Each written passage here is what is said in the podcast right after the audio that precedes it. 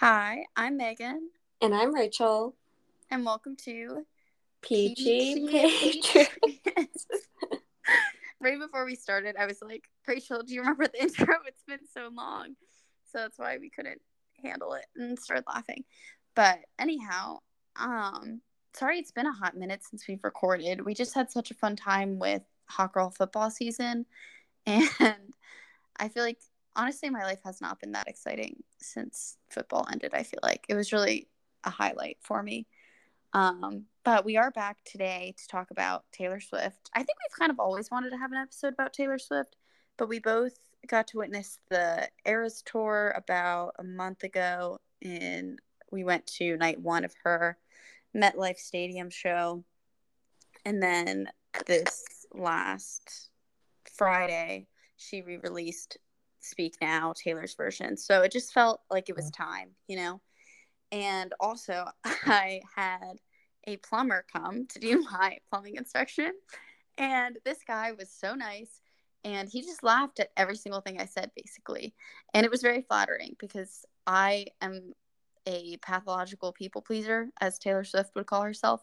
and I really relate to that line. And so I always want people to like me and think I'm funny. Literally everyone I meet. It's really a toxic trait of mine. And everything I said, he just thought was hilarious. Like he was trying to explain this part of my plumbing. And okay, so there's this thing in your toilet called a flapper. Did you guys know this?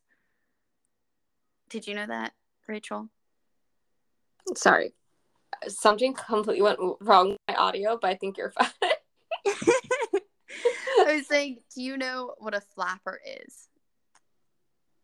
Um, only in term. No, I don't. Never mind. No. So okay, basically it's like this thing in your toilet that when you yes. Okay, I do know what it is. Yes, that's what I thought, but then I was afraid I was going to be wrong, so I, Well, I need so to have confidence. He pointed it out. He's like, okay, so see that? That's your flapper. And I was like, okay. And I was like, I just because I feel like every time I have people come to my house for like an inspection or work, they just tell me everything that's wrong with it, and then it's like multiple thousands of dollars that I'm supposed to pay to fix it, and it's like I can't afford that. Like I just Yeah. no. And so I was like, okay. And so he's like, okay, do you see that? And I forget if he said something like, see what it's supposed to do or like how that is. And I was like, is it, or no, I think I just asked, I was like, is it supposed to be flapping? And he just thought that was the funniest thing. He's like, That's actually hilarious. he was like, what the heck? And I was like, well, it's called a flapper. Isn't it supposed to flap? And he was like hiding, he like looked away. I was like, what? And he was like, I'm sorry, I just I can't help it. That's just the funniest thing I've ever heard. And he's like, I'm not trying to laugh at you, I promise. Like, I'm not I'm like, no, I mean, I I like being funny, so like it's fine. Laugh away. And we just had such a fun time together. It was honestly so much fun. like, and then he I have a cross on my wall that says, Be still and know that I am God. And he was like, What's that all about? And I was like, What do you mean? Our Lord and Savior Jesus Christ? I Oh don't my remember what I said exactly. But basically, the inspection was over and we had a conversation about God for like 30 to 45 minutes. Like, it was so fun.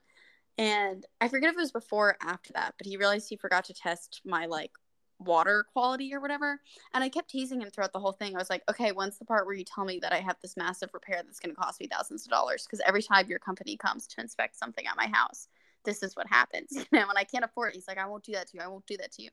And so finally, when the water inspection came, we like, you know, we did it. He had like, it's basically it's this fluid thing, and you pour like drops of water into this tester fluid, and I guess once it turns purple, that means it's like neutralized or something. I don't know. Basically, it was like the more drops it took for it to neutralize, the more toxic your water is or something. And so he said normally I think it was like four to five drops, and mine was like eight. So Oh he was gosh. like, "Yeah, you kind of need a water purification thing." And I was like, "Oh, and how much is that? Like thousands of dollars?" And he was like, "It's like five thousand. And I was like, "Okay, well, I'm just not gonna do it. Like, I appreciate it, but." But it was so funny because the whole time he was like, "I'm not going to sell you anything," and then at the end, I was like, "No, I appreciate your work." But anyway, not to make a long story longer, but he kept telling me as he was laughing at all my jokes that I should start a YouTube channel. And I was like, actually, I have a podcast. He's like, no, you don't. I was like, no, I actually do. And so I wrote it on a post it note and gave it to him. And I have no clue if he ever listened to it. I hope he did because, you know, I hope he's man of his word. he said he was going to listen to it. But, um, um, so basically, he kept saying, I was like, we haven't done an episode in forever, but this is what it is. So and he's like, okay, we'll have to do an episode. And I was like, okay, we'll do one and I'll give you a shout out. So there you go. Moses, thank you for your work. I hope you're listening. Shout out Moses. he was so nice. It was such a fun time. It was really, really, really funny. Anyway, Rachel, what's been new with you since our football series?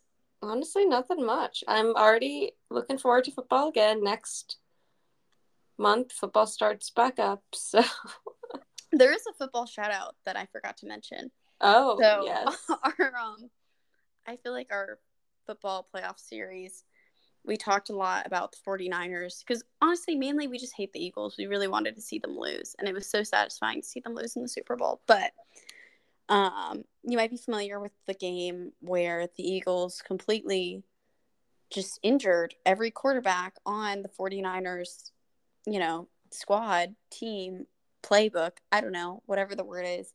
And you know, I was a big fan of Brock Purdy just because he just seemed like very young and like Christian and like happy. He just seemed like a good kid, you know. And you just and he was like an underdog. Kid. Yeah, very much the underdog, like last pick of the draft, like very inspirational story. Mm-hmm. Um, and he is attractive. I'll just throw that out there. Um, you know, I have a boyfriend. No shade to my boyfriend. He's also my boyfriend's also very attractive. But shout out Megan's boyfriend. but, um, you know, he's just like a really cute kid, and he recently got engaged, and so way to go for him. Um, I think I was actually with my boyfriend when I saw the post that he got engaged. Or what did I text you, Raj? Because I remember texting you something funny. All right, I don't know. I think I texted you rest in peace or something. No, I said rest in peace. You said something, and I was like R.I.P. Or no, no, you said rip, and I said sorry for your loss. Okay, that's what that's it was. Because I, I remember my boyfriend was saying with me, he's like, "Wow, thanks, Megan. Like, I mean so much to you. I'm so awful. God bless him." Um, but no, congrats to Brock Purdy. His girlfriend's so cute too, or fiance now. She's really pretty, and they are just like a very cute. Like, I feel like they just seem like a very attractive like Christian couple, and I feel like the world needs more of that. You know, like we, we love need... hot Christians. They're the best you know, Raj, we can't be the only ones. There have to be more of us. It can't be just our cross to bear. um, but yeah, so shout out to Brock Purdy. Anyway, so the real topic of this episode, Taylor Swift. T Swizzle. Um I feel like people just love or hate her. So if you hate her, you can turn off this podcast. No, you should listen and we'll change your mind. I actually, you know it's funny? So there's a new song from the Speak Now Taylor's version. Like she's been releasing her from the Vault tracks, which if you aren't a big follower of Taylor, is basically like every time she's been re-releasing one of her albums, she looks back at that, you know, project that every song she wrote as an idea, like for that album, she looks at again and like adds to it, decides, you know, if she wants to use it this time or whatever. And so all the ones that she decide that she'd written at the time that she had written the original album, she basically just released out into the world. Like, because, you know, back in the day, there were CDs and you couldn't fit all the songs. There was more of a limit, I feel like, of what you could fit on an album. And so there have been some really great gems that have come out of every time she's re released something. But one of the from the vault tracks is called When Emma Falls in Love. And I'll be honest, it's one of my least favorites just because I'm kind of like, Same. who's who's Emma? You know? Like it's a sweet song. And I also I really like songs I can relate to. And there's certain lines that I feel like I can relate to that song. Like I feel like there's something that's like when Emma falls in love, she like calls her mom and jokes about all the ways it could fall apart. Oh, I feel like that reminded me of you too. Actually, when I first heard it, I'm not kidding. oh, thank you. I was like, oh, I, I do that, you know, and like closes the blinds and just like feels all her feelings. All of that I felt like I could relate to. But then there were lines in the chorus that were like, you know, when Emma falls in love, like it changes the boy's world, which like I would hope that that's what I do, but I don't think it is. But there's also like, oh, the, or I think the lines like, she's a book that you never want to put down. I'm like, I've been put down so many times. like I'm an interesting like I feel like I'm like an interesting article, you know, like a magazine article. But when you're done, you put it down. You're like a BuzzFeed article. Literally, literally that's like really enticing for like five minutes, and then it's like I'm gonna put this down. That's how I feel like I am or was to most guys. My current boyfriend, he's an anomaly. I don't know why he's so obsessed with me, but with everyone else, that was the norm. Um, but it is a sweet song. But I just think the other five that she, because yeah, it was five, other five, right? Yeah, that she released were just a lot more exciting and more relatable. I think Emma Falls in Love will probably grow on me, but I think right now it's probably her one of the top played ones. really on Spotify. I don't know, but I feel like I've seen more stuff about it like online. That's interesting. Um, the thing I was gonna say though is I have an intern named Emma, and she she's very cute. She's very very nice girl, and she does a good job and everything. But she's also, I think she graduates pretty soon, but she's also already married, which like good for you, girl. She's Mormon, so I feel like it makes sense. But um, not to stereotype Mormons, but the shoe fits, you know. Um, but she's really sweet. And I asked her, I was like, You like Taylor Swift, right? She's like, I honestly, I'm not really a fan. I was like, Well, there's a song about you on the new album. I was like, It's called When Emma Falls in Love. This is your one assignment for the day is to listen to this. Oh my gosh.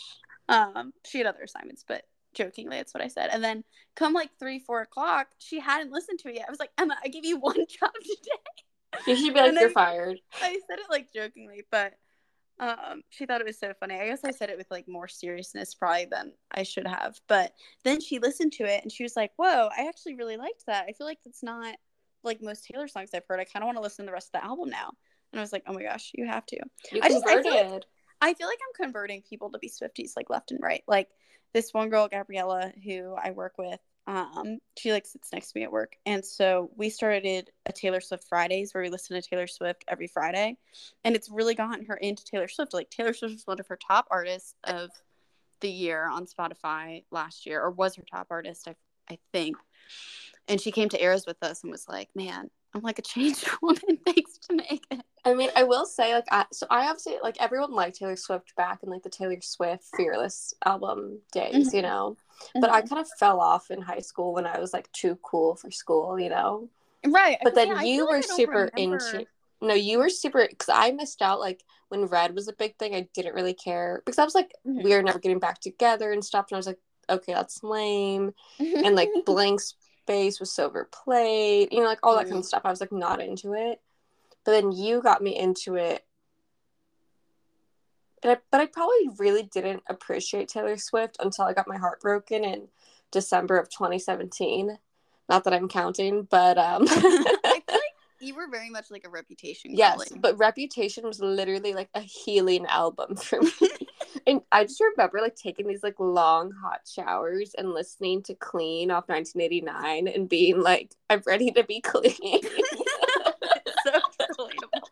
Or like every time it rains and you're driving. and yes. Queen It's- comes on. Yeah, and you were just like peering out the window. It's a cleansing experience. no, it really is. I'm so excited. She's um re-recording 1989 next, and I'm so excited.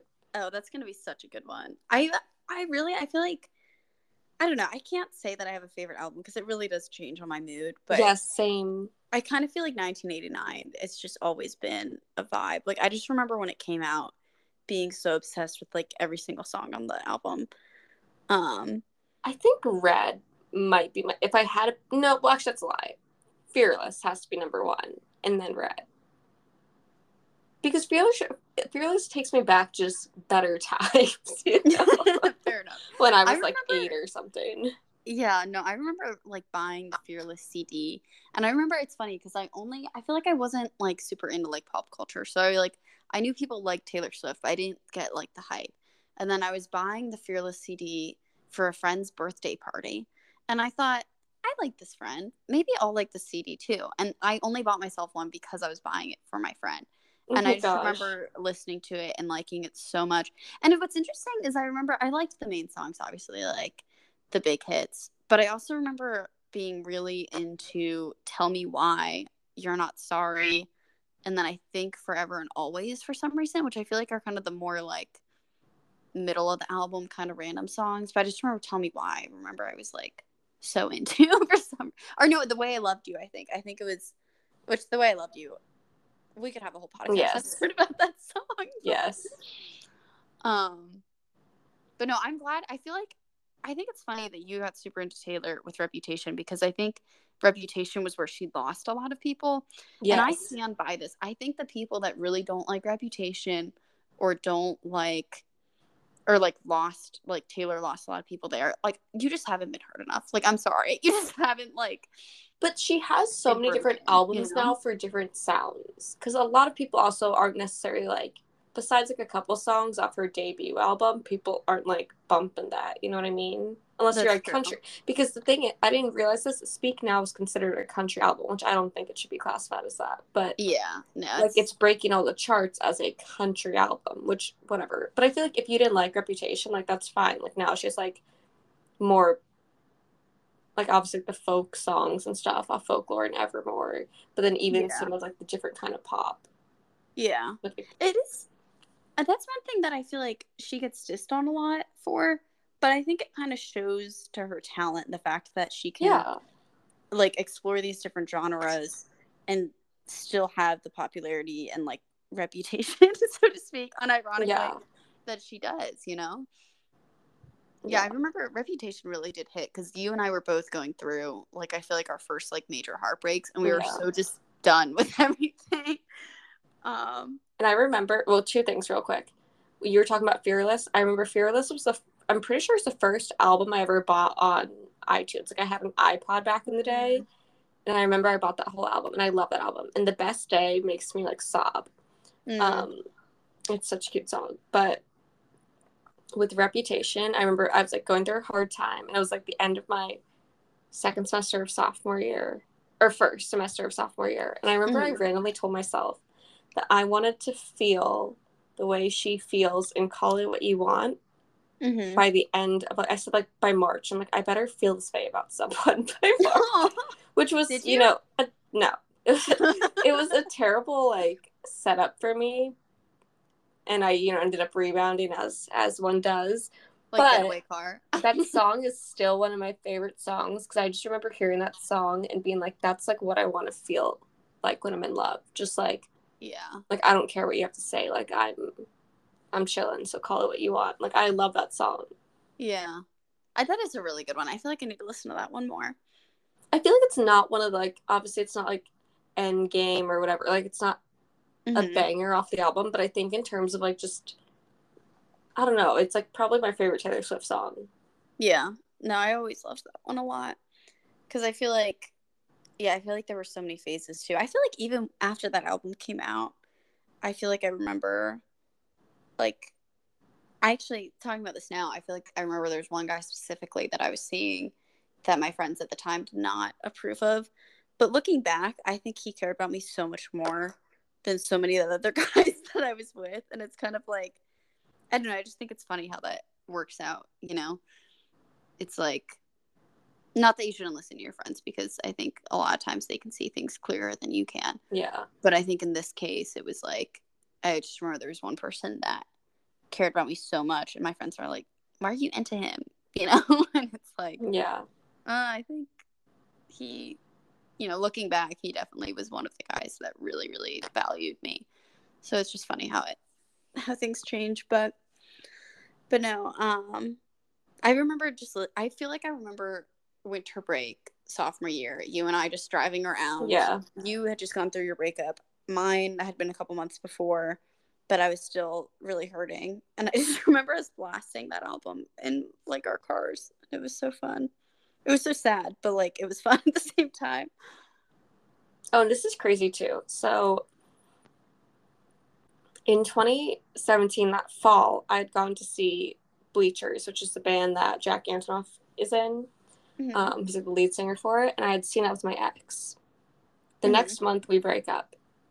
Then next summer, Megan and I went to Reputation. Mm-hmm. Amazing. Good times. And then five years later, we go to Eras Tour, um, MetLife Night One, and Taylor Swift brought out Jack Antonoff.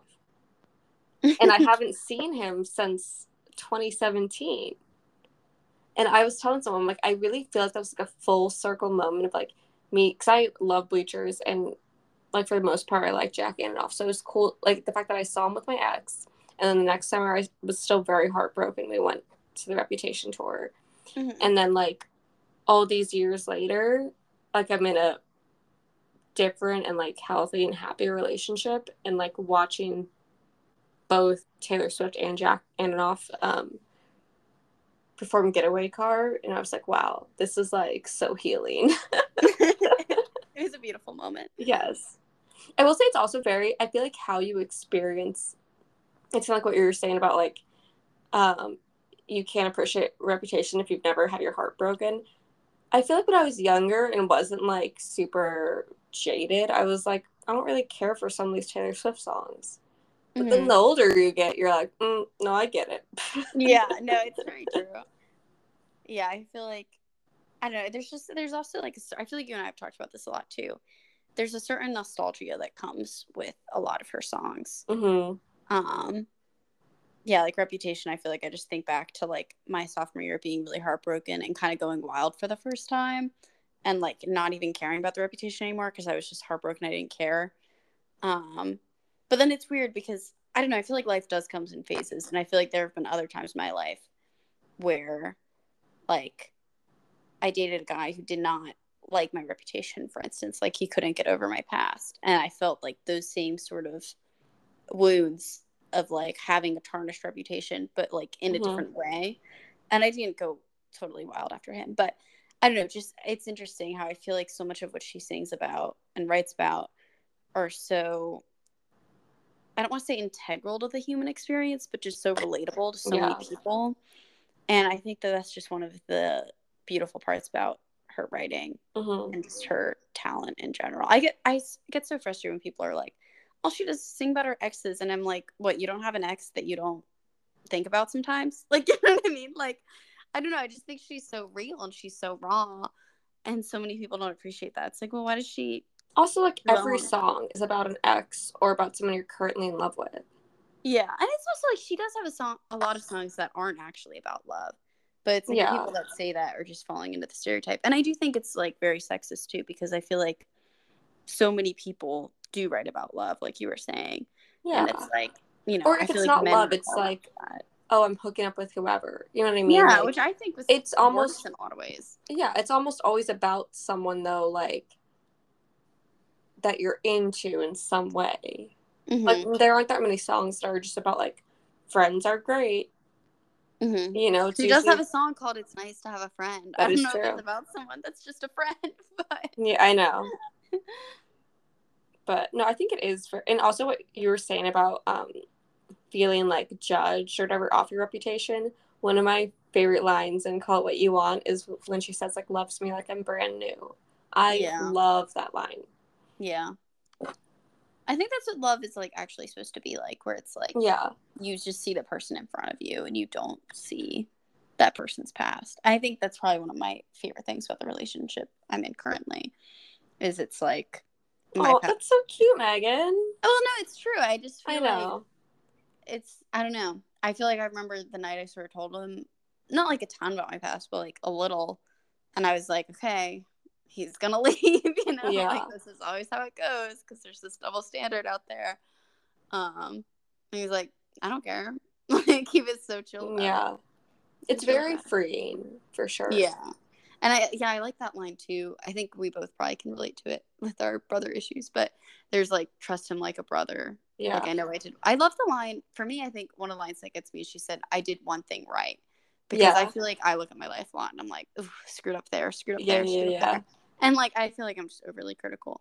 But the at least I did one thing right, and like Mhm. looking at that person being like, this is the one like right choice I made, and I feel like, you know, years from now, if I'm married or whatever, I want to have that kind of peace of mind of like, yeah, you're like the one thing I got right, you know, like which maybe it's kind of screwed up.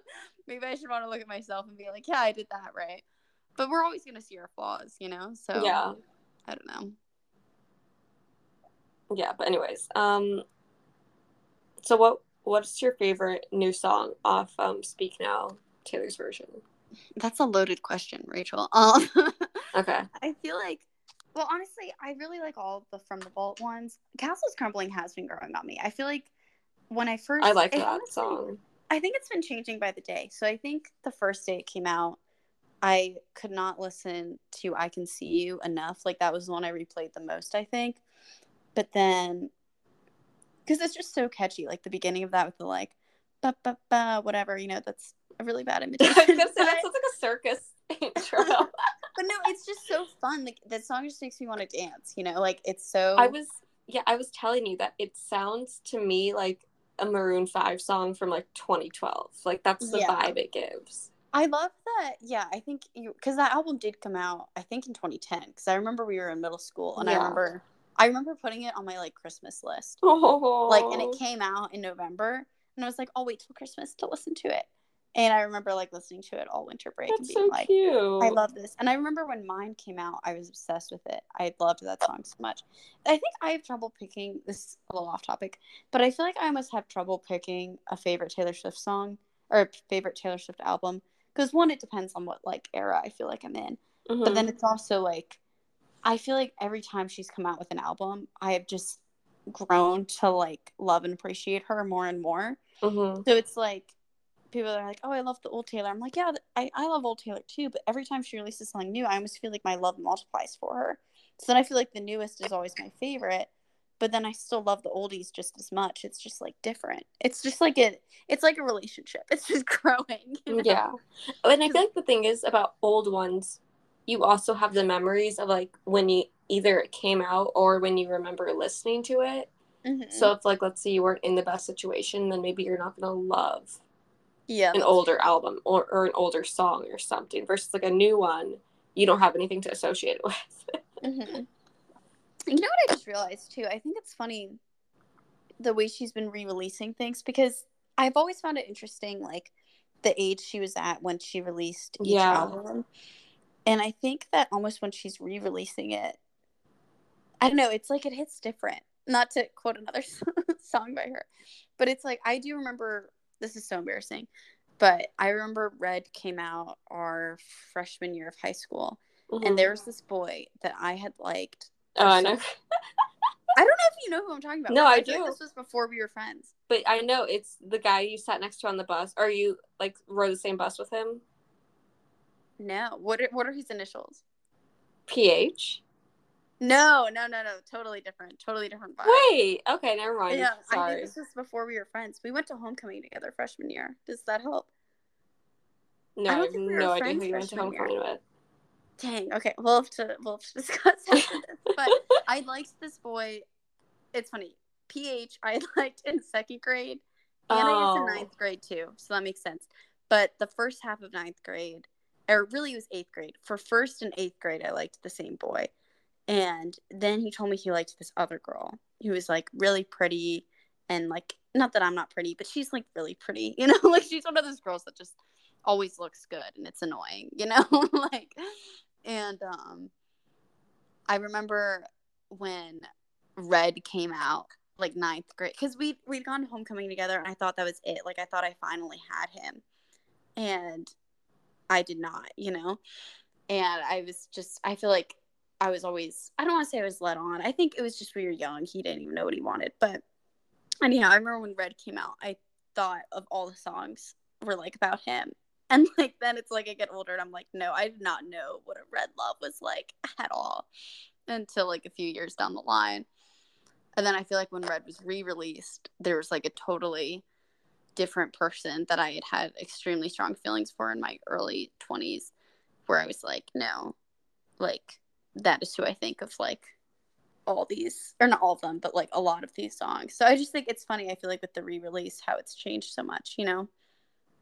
it's like what we thought like what i thought was my greatest heartache at like 13 Mhm. like i didn't even know it was coming you know what i mean like it's just funny Yeah. Also, sometimes there are songs that, like for me, that I'll associate with someone, and it really has absolutely nothing to do with them. Like the lyrics don't match at all, but for whatever reason, I'm like, oh, this makes me think of them. Like i totally feel that or it'll be like one line that i'm like this one line reminds me of Yeah. Therefore i will make it in my head to make the rest of the song fit yeah.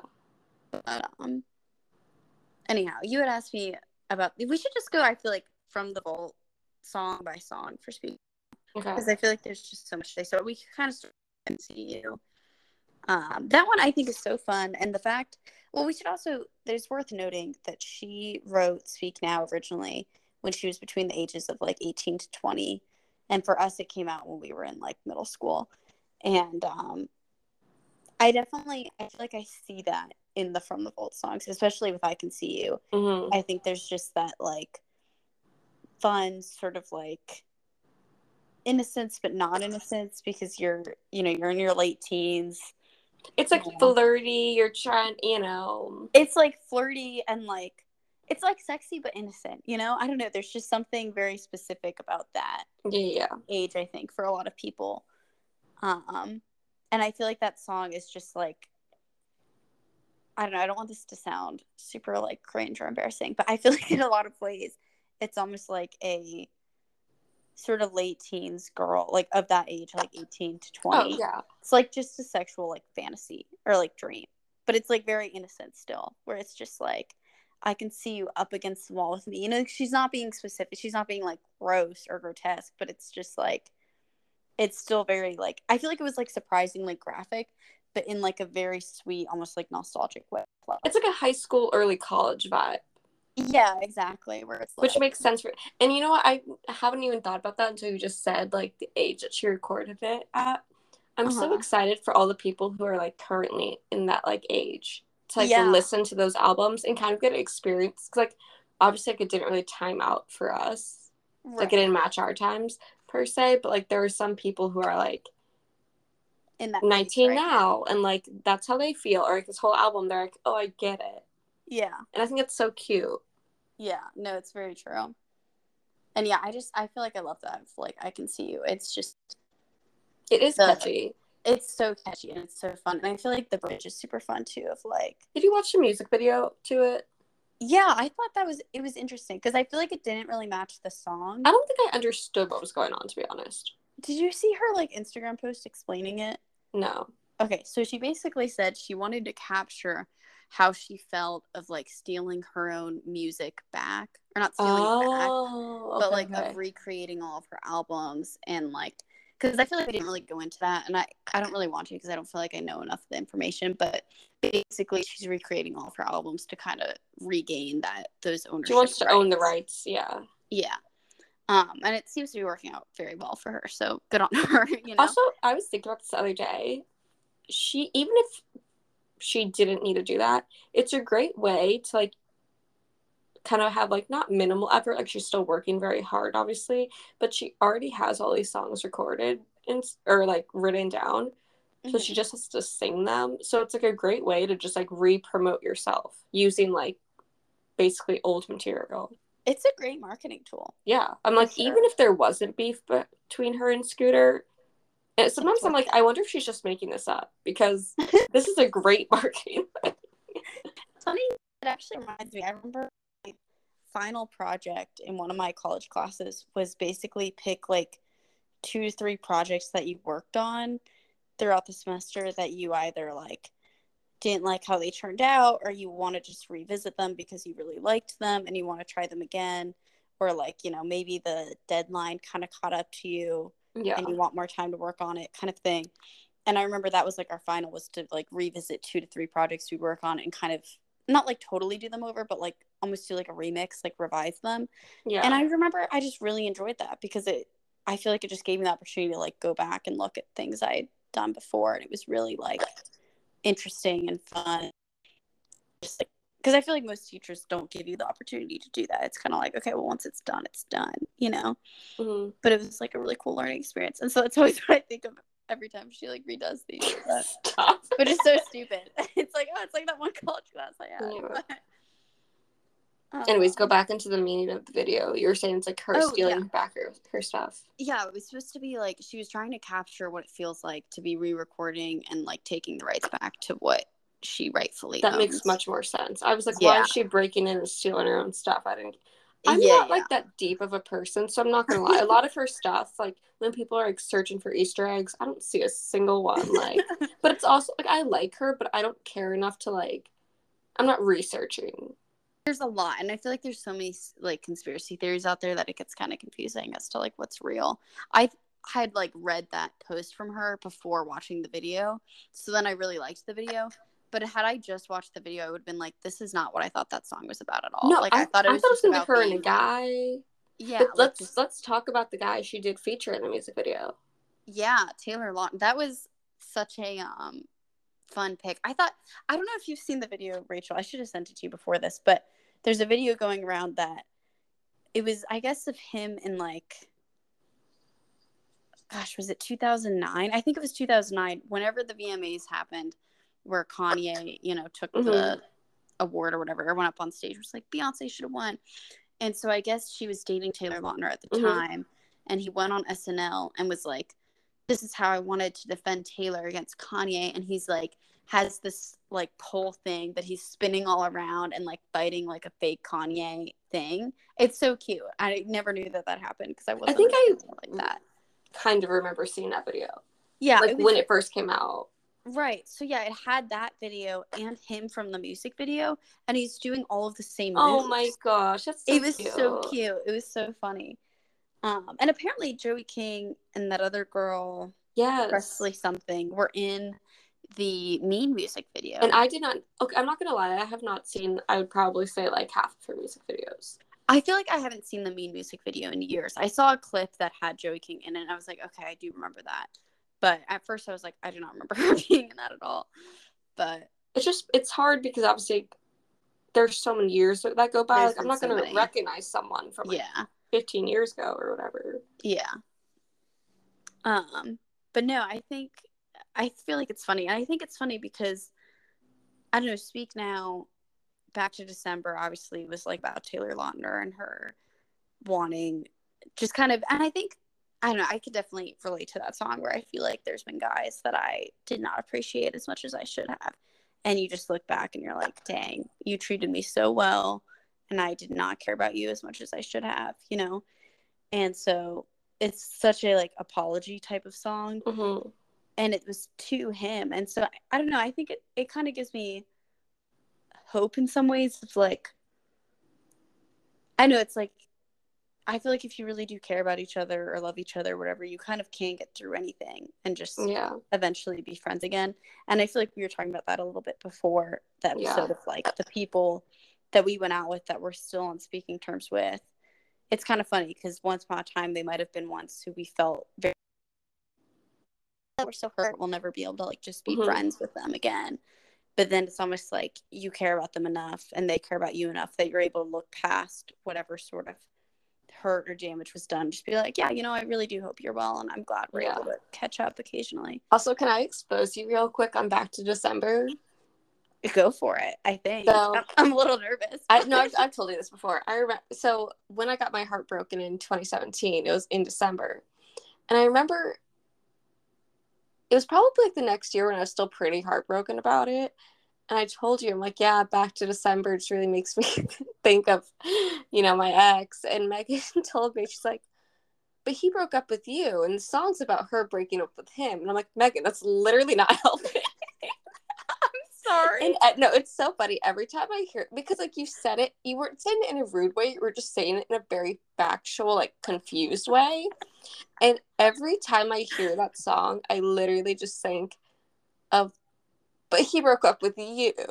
i'm so sorry i don't remember this conversation at all no, because it, But, was like, literally this fits. conversation probably took place in like March of 2018 or something. But because I'm I'm so petty, I remember it. But i'm I just literally think the worst No, it's it's hilarious. But like obviously at the time I was so heartbroken.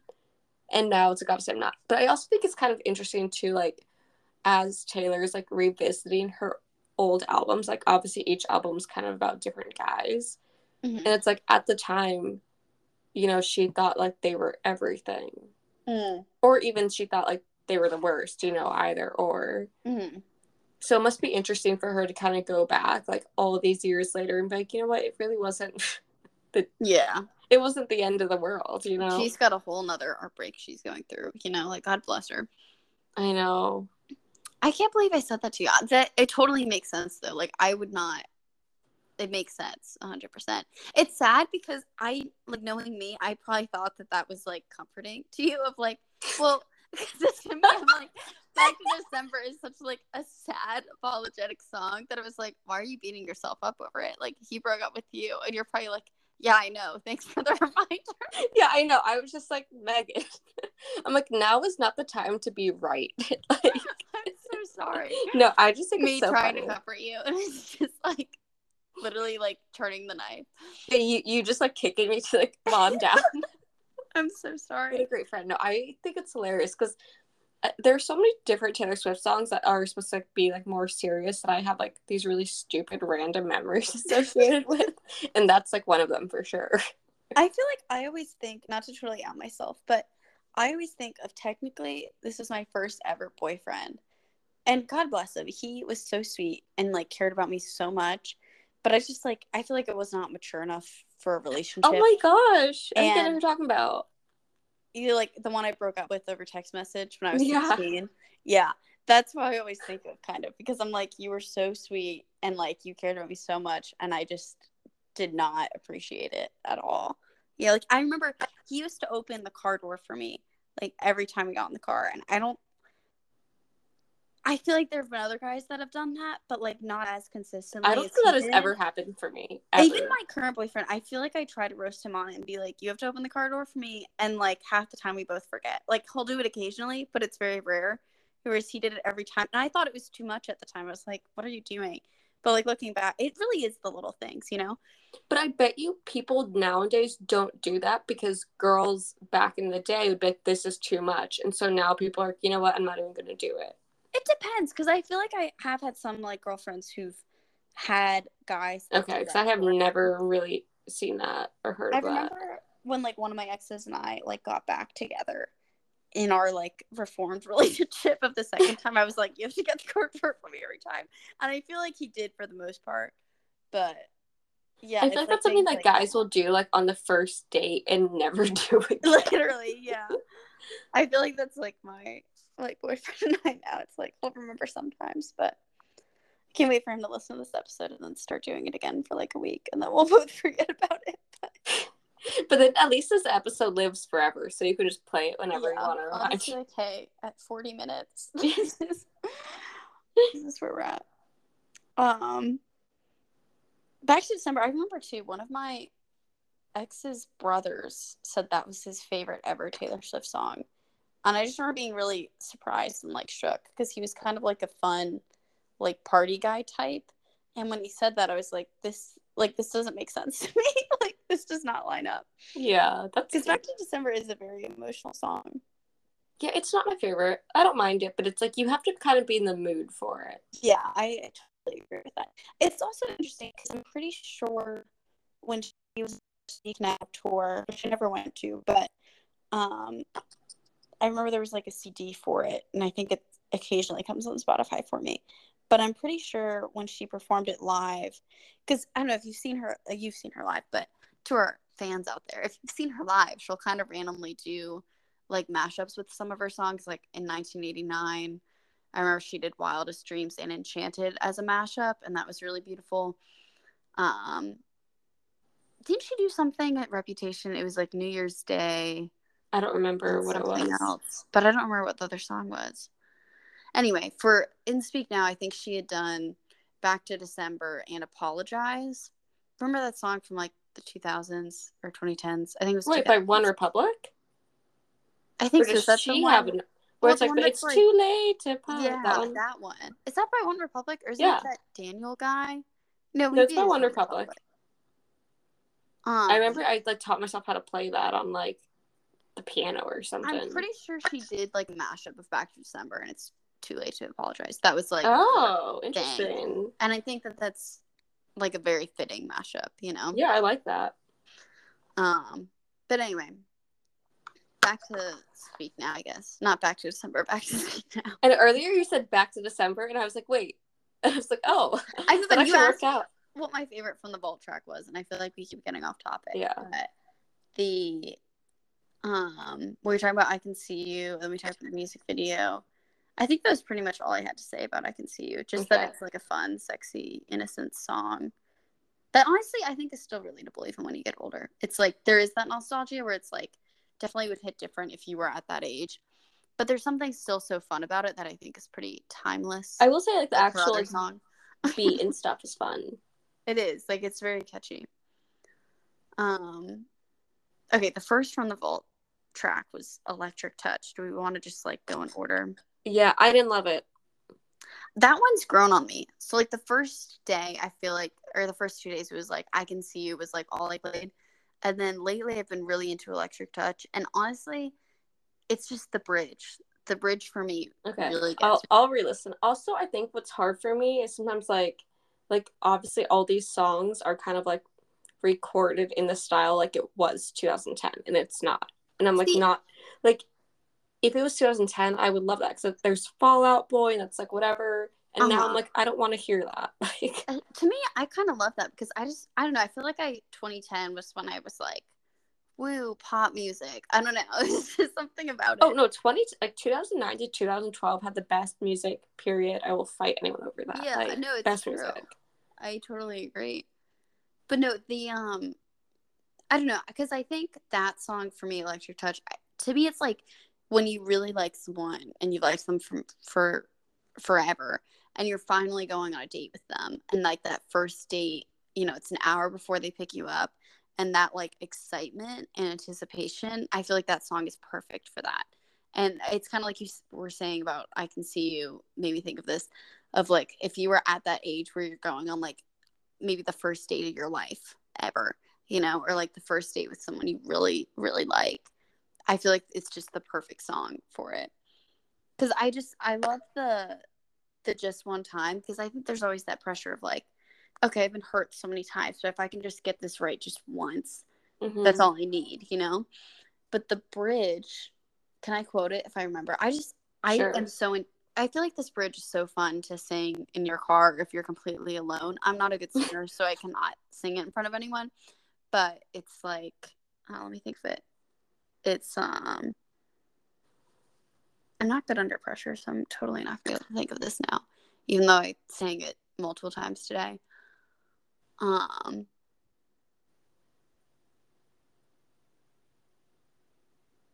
frick, how does it start? I can't think of the start, but like I know once it starts. But it's like if you could get it right just one time. Or no, I remember. Okay, so it's something like just one time, maybe the stars align. Maybe I'll call you mine. It's something along those lines. Or like if just one time the stars align, maybe I'll call you mine. And then she says, and you won't Need need space. space. Are you looking up the words? Yes. Okay. I was gonna say- I was like, she's got to be helping me out. You won't need space or string me along while you decide. And there's something about the like, maybe just one time, like, I'll call you mine and you won't need space or string me along while you decide that I think is just so relatable, especially for that age. Because I feel like the 18, 20, like, no one wants to commit to anything. Like, you're in college, you just want to have fun in college, but you're also like at that age where you feel so many feelings towards people and you just want them to commit but no one's going to commit to you and it's so hard and so i just i loved the way she like said that so perfectly and then isn't it just one time maybe the moment's right it's 805 and i see Yeah. two headlights okay so if you listen to that the and i see two headlights headlights goes on for like i feel like a full like 10 seconds it is like the longest note and I've been like challenging myself when I Oh listen my to this in my car to like hold the note, and I cannot sing to save my life. So like, I only will do this. Not you undergoing vocal training. No, literally, because it's like she says like two headlights. You know, like it's like it changes throughout, and I feel like I'm always so out of breath, but I can like finally do it, and it's so satisfying. And then it's like it comes back, and it's like the next. What's the next line? You I, I already exited. okay, well, then she goes back in the chorus, and it's just like so epic. Like to me, it's like I feel like I just listen to the song for the bridge because the bridge just hits different. And it's like you just get to that, and then she goes back in the chorus, and there's like Oh, all that hype. yeah, and then she like, just goes 2010s. into all I know is this could either break my heart or bring it back to Yeah, life. I, I honestly I do love that line because I do think, at least for me, like anytime I've entered in any new relationship, it's like okay, this is finally gonna be the one time I get it right, or this is just gonna hurt me even more, and I'm just gonna add this to like another like scar in my heart. You know what I mean? And so that's why I love that. I don't know. I feel like I've just been really into that song lately, where it's like, yeah. The I was gonna say, yeah. I listened to it like once or twice, and I was like, I'm over it. you gotta, you gotta just try to master the bridge. it's just such a fun challenge. I just think it's the sound of it. I don't even care. I mean, the lyrics aren't my it's favorite, very but just the sound. It's very 2010s. But that's why I like it because to me, I'm like, woohoo, we're back in like our middle school days. Yeah, I don't know. I don't know. Not sold.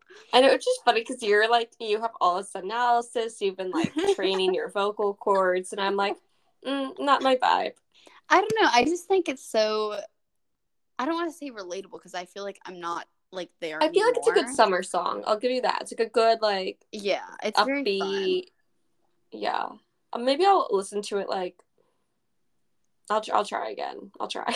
I think it's just because I feel like I've just had so many like dating experiences. Not to like out myself, but I just feel like I've felt that way so many times where it's like maybe this is finally the person, and then it's not over and over again. See, I don't think like, I have that feeling when I date people. I'm usually like, mm, this is probably not the person. Sounds like you're like when Emma falls. yeah, no, that's literally me. So, but no, just like that, like okay, this is gonna hurt again, and again and again and again, or it's gonna finally like make everything better.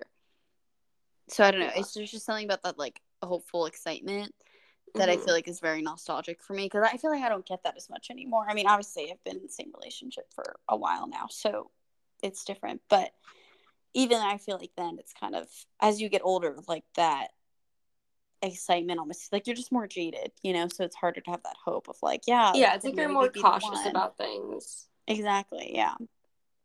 It's just the whole album so nostalgic. Anyway, we should move on. I feel like I've been talking about that for like 10 minutes. Okay, what's the next one? I think it's when Emma falls in love, which we already kind of touched okay, on. so we can skip that. You're like, skip. Just like I do every time I listen to the album. no, it, it is a sweet song, and I feel like it'll grow on me, but I just feel like currently I like the others so much more that it's like I'll come back to that one. Yeah. I'm not gonna lie, I don't like any of the vault songs more than the original songs. Really? Long Live will always be one of the best Taylor Swift songs of all time. That's true. No, honestly, I feel like every time And Enchanted. Enchanted, on. honestly. Sparks Fly. You different. can't top We can those. have a whole episode on Enchanted. Oh I've gosh. had so many funny stories, I feel like, where I thought Enchanted applied to my life and like they're kind of embarrassing. But- I love I love Long Live. Oh my gosh. I'm pretty sure that that was the surprise song for the night that she was on the Eras tour that Speak Now was released. Stop and I was it. like, that must have been such a. That is not fair. I feel like there were are we certain had... songs that she should have reserved to not play for anyone because that's like, a, no, we had a great thing. We can get into our, our um surprise songs, but that's like I feel like should not have been touched. yeah. Well, I mean, it makes sense to like on the night speak now. It's like re-release. Wait, I thought you did. Um, I'm pretty sure. I don't know for sure. I didn't. No, I think she did. She did. Um, she did two other ones, and I can't remember what they were. She, I think she might have done mine. That would make sense. I don't know. Well, I know, I like, I'm I, sure that I can see. If she did long live, I'm going to say and burn like, to the like crowd. She did. I feel like, but actually, I don't know if I've seen clips of it, so I don't know.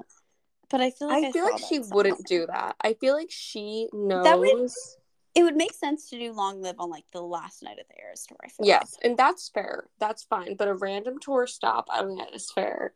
I do hope that she did Last Kiss on July 9th, though. If she played a show July 9th, like she had to do Last Kiss. I think I'm looking up the um list. Okay, like, I have to fact check this. She yes, yeah, so she oh no, she did on July 8th because I guess July 9th was. Wait, Last Kiss on July 8th? Yeah. So she did Never Grow Up and When Emma Falls in Love on the premiere. And then she did Last oh. Kiss and oh. Dorothea on the next day. I was gonna say I will riot if she does Long Live. she did Long Live. Okay, I was totally wrong then. So wait, on the premiere she did When Emma Falls in Love and Never Grow Up. That's interesting that she, of all the From the Vault songs, she chose When Emma Falls in Love. Yeah, interesting. I feel like such a big fan for not like I don't know. It, it is a very sweet song. I just think that the other ones, I feel like I just. I will say I more. wouldn't have liked that because obviously at that point you don't really know the lyrics. Yeah, like and because she Never released- Grow Up isn't like a good song. Like it's a good song. I love it. And I actually I told my boyfriend er- this earlier. I think when I get married someday, I wanted my like daddy daughter dance to be Never Grow Up. I think it's so sweet. Oh, that's a really good idea. Yeah. Cuz I don't like I don't know. It's I feel like that dance is like difficult because like the songs that make me think of my dad are not like slow dance songs. Yeah, that's a good one. But that I one I think is so cute. I always thought of um First Man by Camila Cabello. I've heard I know a lot of people do that. That one's really there's another one that's very similar to that. I also though like I feel like I used to hear that song when my dad and I were like not in a good spot and it would make me really sad. So I don't know if that would be a good one to pick. Yeah. I know it's, it's hard because I'm like, whatever song I pick, my dad's gonna be like, I've never heard this song in my life. that's so true. That's very true. Anyways, Never Grow Up's a good song, but it's not like a good concert song. Yeah. opinion. Yeah, no, that's very true. But yeah, if she does Long Live, I'm right. I oh feel my like she'll do it the last night of the tour. That would make the most sense. And I think that's fair, but you can't. yeah, and I can't would say the only- that- The only time she could have done it besides that is when Speak Now came out. But now that that's passed, you have no other excuses like on the in between dates. Yeah, no, that's very true. Okay, so we did. I'm pretty sure after when Emma falls in love, it's I Can See You, right? I don't know the order, but maybe. I was trying to look it up earlier, and I, when I looked it up on Spotify, that's when my um audio was not thriving. So I think I was trying to play it. Oh, okay. Okay. Um, I feel like it's I Can See You next. Okay, and then is Castles then- Crumbling after that? I think I feel like it's either Castles Crumbling, then Foolish One, and then Timeless, or Wait, I'm, I'm looking it up. I feel like it might be Foolish and then Castles Crumbling, Why do they not have the? or maybe I'm wrong and I Can See You is like after all this. Okay, wait. I... Um, I feel like we're such no, no, it's it's. Castles Crumbling after I can see you. Okay, but I Can See You was after the other one. Yeah, so it went Electric Touch, When Emma Falls in Love, I Can See You, Castles Crumbling. Okay, that makes sense. Cause yeah, I feel like I'll listen to Castles Crumbling than Foolish One, and they're just such different vibes. Mhm. Castles Crumbling, I feel like you liked that. I liked it. It's more cute, and before I did. it's it's not one that I think I've listened to twice, but I liked it when I first listened to it. it's like if it's, I feel like I want to rem- remember it as like a slower song, so it's not something I'm gonna like go to for fun. Yeah, I think it's. But I liked Hayley Williams on it. I would have not. It's one of those songs I would have never thought to put Hayley Williams on, hmm but she sounds good on it. And also, random. Uh, did I text you this? I'm not sure. Have you heard about how Taylor Swift and Olivia Rodrigo apparently have beef? yes, yeah, it's very interesting. And what? And there are a couple things that lately that Taylor's done that make me think that more. One of them, her having Sabrina Carpenter open up for her Latin Yeah. America leg, yeah, that's but also Olivia Rodrigo got in trouble for stealing stuff from Paramore. Oh, for, oh, And yeah, so yeah. I I thought that. it was very interesting that she picked Hayley Williams because I'm like this like I think she I think Haley Williams does a great job in the song but I'm like I wonder if she picked her to spite Olivia. Like I'm not sure if it's that deep. Yeah, Well- because it the song doesn't make like she sounds good on it but it's not like a song that like clearly needs Hayley Williams. Right. But I think, wow, I think that brings whole a whole new meaning, at least for me, for the castles crumbling because I feel like, yeah, they both built such a like successful musical career, and then to have some like new young thing, and I'm not saying this is what Olivia Rodrigo did. Like I was a big fan of her when Sour came out, or not even of her, but just of that album. Kind of hit at a good time for me. Um, but yeah, I feel like you know you've built this whole musical empire like a castle, mm-hmm. and then you have just the next newest rising star, more or less taking pieces from that. I'm not sure if that's what she did, but you know you can listen to Deja Vu and Cruel Summer. Were those? Yeah, I think those were the two that were related. and then there might have been another one, or uh, wasn't it good for you? They were saying was like misery business, and then I think it was deja. It, it literally is a copy like, and Cruel paste. Summer. Yeah, and Beyonce got in trouble for stealing a lot of songs, so like where she would take like other pop songs and then just like kind of switch it up.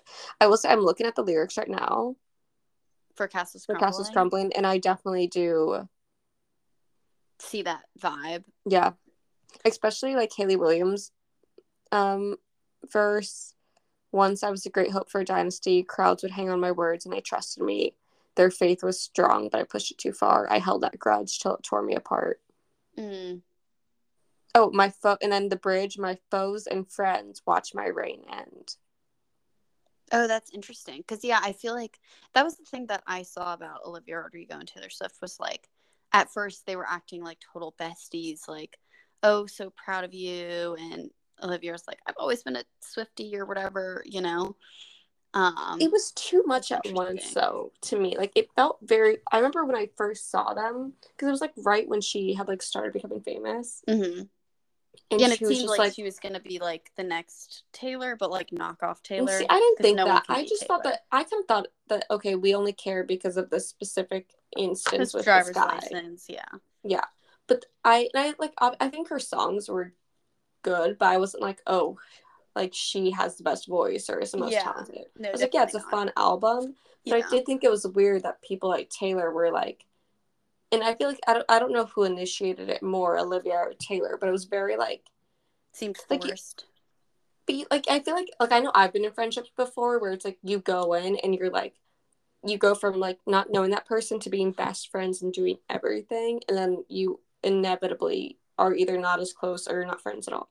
yeah. Like I've definitely been through that, and that's kind of I feel like what they went through, where they were like all in, and then they were like, yeah, no, this is too much. Yeah. No, I could definitely see that. And it's like they there is like a i guess a relatively considerable age gap between them where it's like what is olivia a rising pop star going to relate to a very successful like established pop star Yeah. like obviously taylor was rising at some point as well but i feel like to me it seemed like sh olivia was mooching that's what i got Yeah. I know. And I feel like Taylor, I feel like at first saw her and was like, oh, like, yay, I want to support this rising person. And Yeah. then, like, heard the similarities and was like, hold up, no.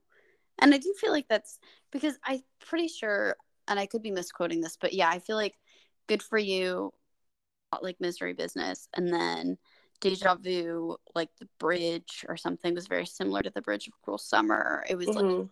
and then I think there was another song, One Step Forward, Three Steps Back by Deja Vu, by Deja Vu, by Olivia Rodrigo was similar. I think they said it took the piano chords of New Year's Day from Taylor Swift.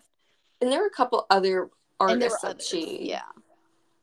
was similar to and i understand obviously like the longer time goes on like everything's going to sound like something Right. you can't like you know what i mean like Yeah. there's only so many keys on a piano like Yeah. but, yeah, it was kind of weird that she kind of seemed to take the formula for success that's the thing is like i liked her album but it wasn't like wow i've never heard this kind of stuff before like i remember when her album first came out i'm like oh it's just like walmart hayley williams like i'm not Yeah. No, it's like it's fine it's fun but it's not like Yeah. she invented anything Yeah, it's not like she's like this big innovator. Like it was good, Yeah. it was catchy. And I think there was some nostalgia. I feel like when she like I remember certain songs like Brutal, I remember I was like, Oh, this was totally how I felt when I when I was her age. So that's kind of fun. And I was also in kind of like a rough spot getting over someone, I feel like when the album came out. So that definitely helped. But um yeah, exactly like you said. It's like she's not this big innovator in the same way that her predecessors were. Yeah. Now thinking about that, now that I've like again convinced myself of this theory, I 100% think that's why Hayley Williams is on Castles Crumbling. Well, I think it's funny too what you said something like she took the formula. Yeah. And that's like almost verbatim a line from Nothing New of like and Nothing New is one of the from the vault tracks from Red Yeah. for any of our new fans. But it's like she'll say she learned the way Oh, got the map from me. Like it's something in the bridge that's along those lines, the line. And she's like, I'll say I'm happy for her, then I'll cry myself to sleep. And I don't know, personally, I do think that nothing new especially as you get older. Not that either of us are that much older, but I don't know. There's something about getting older and feeling like, okay, I'm not this like fresh out of college. Yeah. Like, or it's like young. even when you're in college or like in any stage in your life and you're like the young, hot, whatever, or like you're the young, successful. Like when you do things, like even like let's say you go into work, Mhm. you like work right after college. Anything you do, even if it's like barely above the minimum, people like praise you for it. 'cause You're so young and you're so smart. Mhm. But then later it's like the new, you know, freshman, basically class your work arrives. And now everything they do is like the coolest thing. And you're like old news. Like, Yeah, no, exactly. And I just feel like I really do like that song because I think there's just so much truth to it, no matter what industry you're in.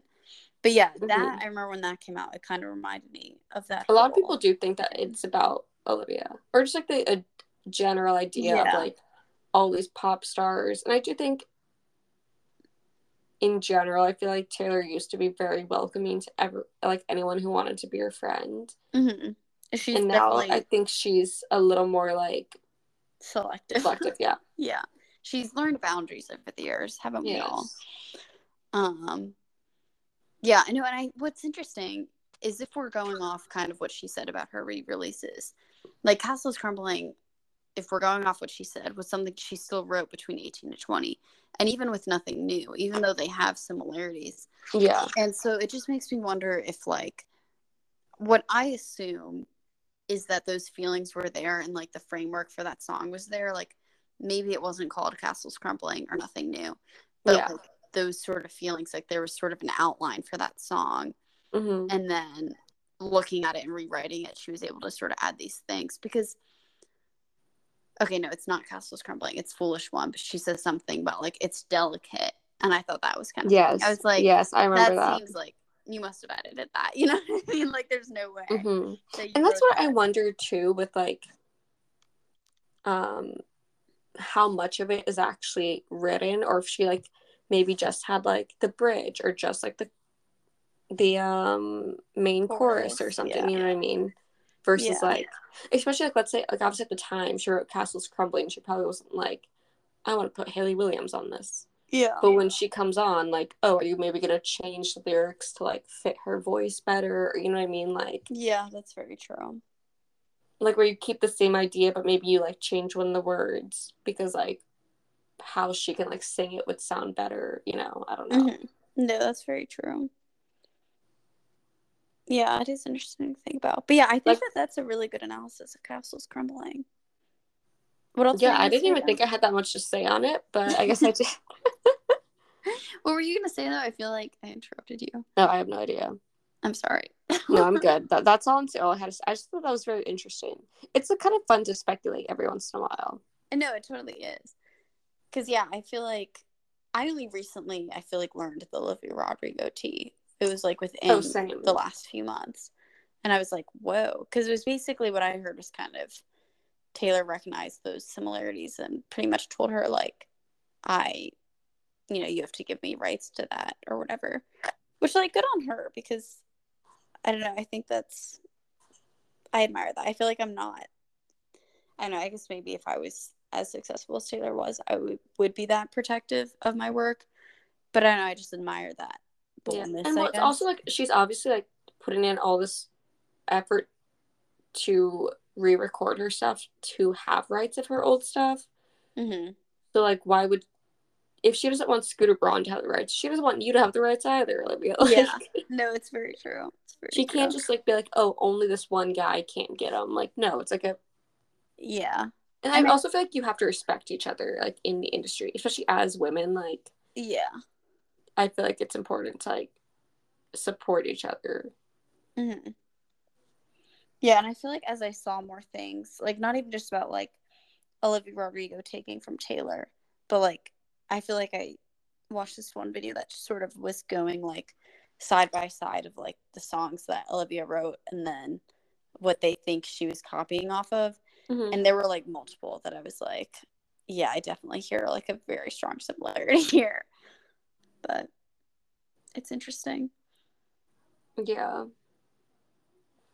Okay, so after Castles Crumbling, It's is- foolish one.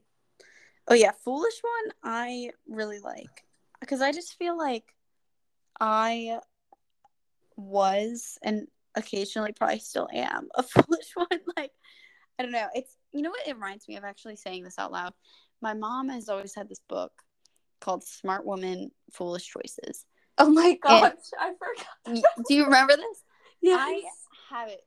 I hold on, let me double check. I'm pretty sure I still have it in my place. I've never Stop read it. I've never read it, but like even when we Well, moved, maybe you should have. I was like, I need this book. Yep, nope, I still have it. It is on my bookshelf right now. That's hilarious. I just always felt like I just saw that title and I was like, I feel that. and so I think I've only probably ever read like a few pages here and there. But um I don't know. I think Foolish One is very funny. I think it's just brutally honest. Um and for me, I think it's very nostalgic because honestly, I think it most reminds me, at least currently when I'm listening, is I think of when I was 18 to 20 and there was a boy in college that I totally thought was the one. And I was so convinced one day he would just confess his love to me and we would get married. And it was just what I thought was going to happen. And it obviously never did. And that's probably for the best. But I, like it was so much to the point where like his parents had gone to the same college as us and had the same names as us. Like I was like, you got to tell me, like that's a match made in heaven. Like we are supposed to be together. You know what I mean? Like yeah. your parents are named the same things. They met at our school. Like tell me we're not just the continuation of that. And you know who I'm talking about, right? Yeah. No, I, I knew the second you said 18 to 20, I'm like, oh. You're like, I'm familiar.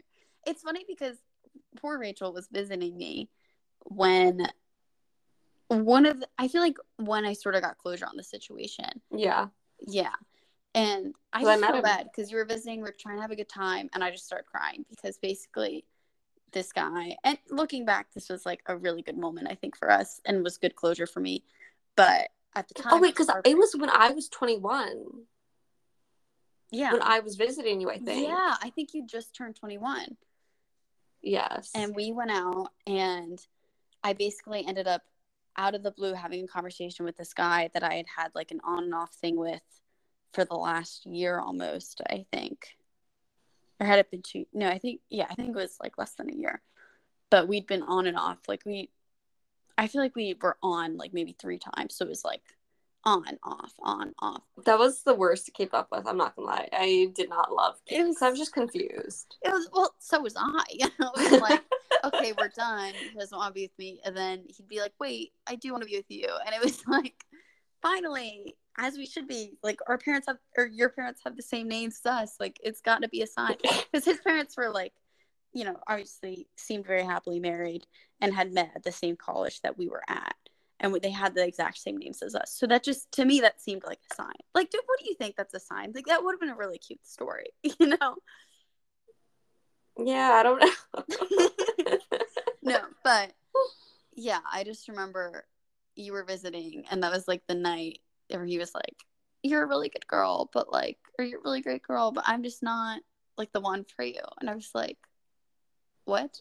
like, you know, like my castle's crumbled in that moment. But no, it's so funny to look back on because it's like at the time I was so hard, and I just I remember being in the girls' bathroom. I had like just finished crying and was like, you know what? It's fine. I'm embarrassed that I cried, but like if you find out that the one is not the one for you, I think it's normal to cry like that. And I just remember this random girl being like, he's not the one. And he, she was like, I don't know you and I don't know him, but he's not the one for you. Like the one wouldn't make you cry like this or something. And I don't know. I that has always stuck with me. And I was like, Wait, that's kind of sweet. she was right. She was totally right, you know?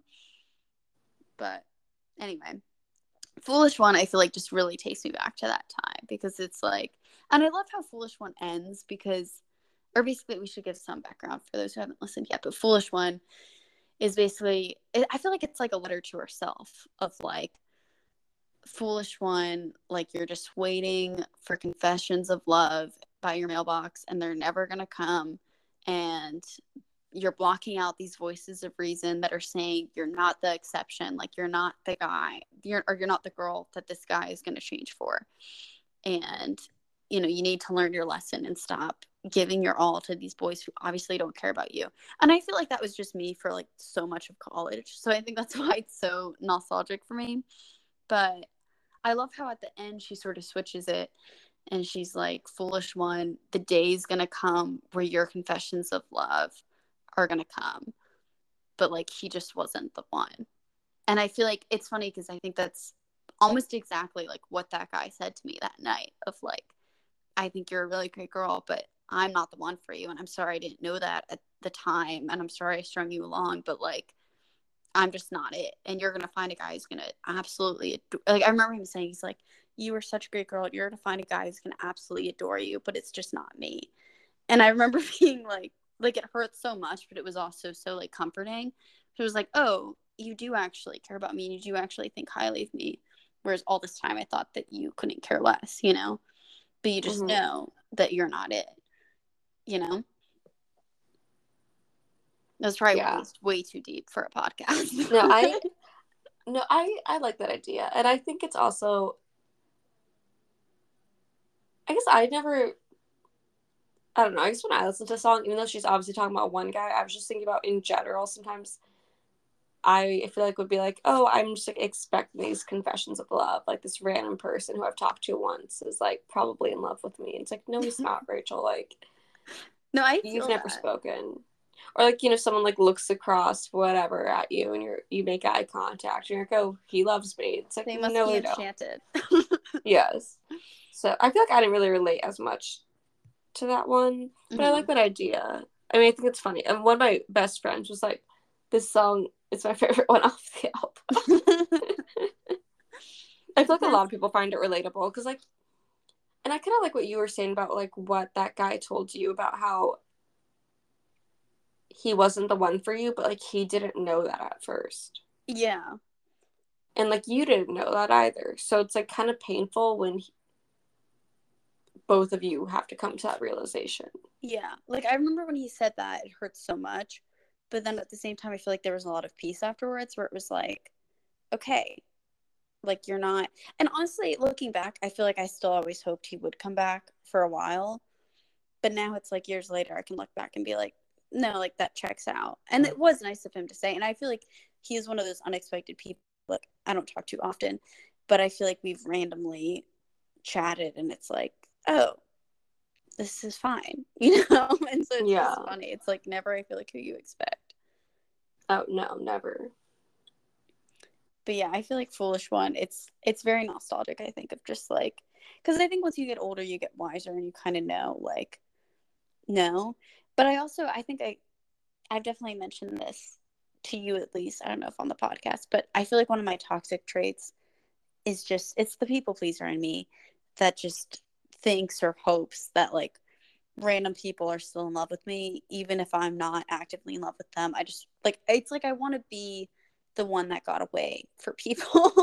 and it's yeah. like I think there's almost a part of you especially if it's someone that you used to really care about and you never really got that closure if they cared about you back where it's like even if you've both kind of moved on you want them to almost say like yeah you know i wish i could go back in time and choose you or yeah i do still think about you a lot or i still miss you or whatever like i don't know i think that's like a very like i feel like not a lot of people talk about that but i'd like to think that that's a very like normal sort of human experience where you just kind of like even if you don't feel that about them, you know, people want to be liked. So it's like you want people to feel that way about you. Mm-hmm. And so I don't know, maybe as you get older, you're not as foolish. You like, you know, that that confession of love is never going to come, but there's still like almost like a young part of your heart that hopes that it will someday. And yeah. does that make sense? I mean, you always want, I think, whether in a romantic way or not to like leave like a last like a positive lasting impression on someone yeah exactly. or you want like even if it's like a friend you want them to like want to hang out with you again mm-hmm. or they you want like someone to be like oh wow she's so cool or you want a guy to be like dang she was like the best ever i think still think about that about my exes of like you know i still think i'm the you know the top dog there yeah like I'm still number one. I might have been a little crazy, but I'm still number one. Yeah. No one takes my spot. no, I get that. It's the competitive nature. No, literally. I totally get that. That's so funny. Okay. Are you ready for the last one? Timeless. Yes. Timeless is very sweet. I think it's like I know, I do really like it. It was definitely from the get go one of my faves, but I don't know, it's it's very cute and it's very sweet. I don't feel like I have a lot of deep things to say about it, to be honest. But it One, like, it gives me it gives me long live vibes. Yeah. And it also gives me I, I just like like the kind of like historical references because I like history. Mhm. Um I will say I was just looking at the lyrics and I'm kind of confused by one part. She says like they were like lovers torn apart by fate. So But then this song, but at the end it's still saying like I'm gonna love you when your hair is turning gray. So I'm like, wait, so do you guys make it or not? Like I thought they did. so okay, that part you're talking about where it's like lovers torn apart by fate, that comes shortly after where she says because basically I took it and honestly I had to listen to this a few times and I watched the lyric video. But she goes to an antique shop, she looks at these old photos Yeah. and she's like, I still see you.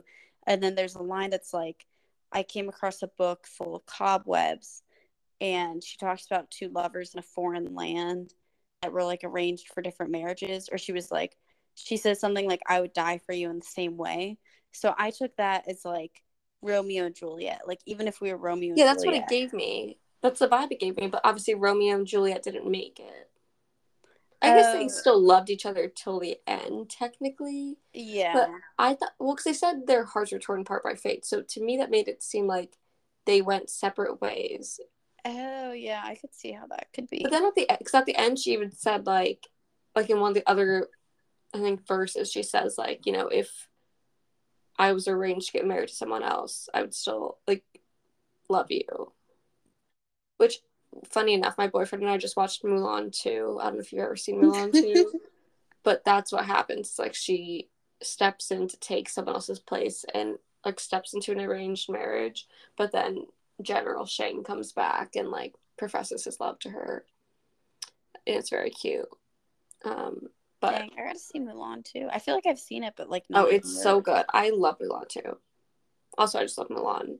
But yeah i was say i was like i feel like you love both yeah, I, yeah, I like Timeless though. I think it's like a, it's just like a cute song, and also like lately, I feel like I've been talking about like marriage and like the concept of marriage and things like that more. Mhm.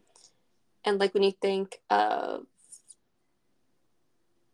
old couples, and like I've been watching like different sermon series and stuff on like marriage and like old couples who have been together forever, I think it's it's like the sweetest thing, you know, when like Mhm. there's like an 80 or 90 year old couple and you can tell they're still like so in love with each other. yeah and like it kind of gives me that kind of vibe of like their love is just like timeless because honestly like people who are 90 now i guess you know like they were living through like world war ii and all Mhm. of the different things that followed like they went through like really hard stuff Mhm. but they like still made it and i think that's like the cutest thing ever hmm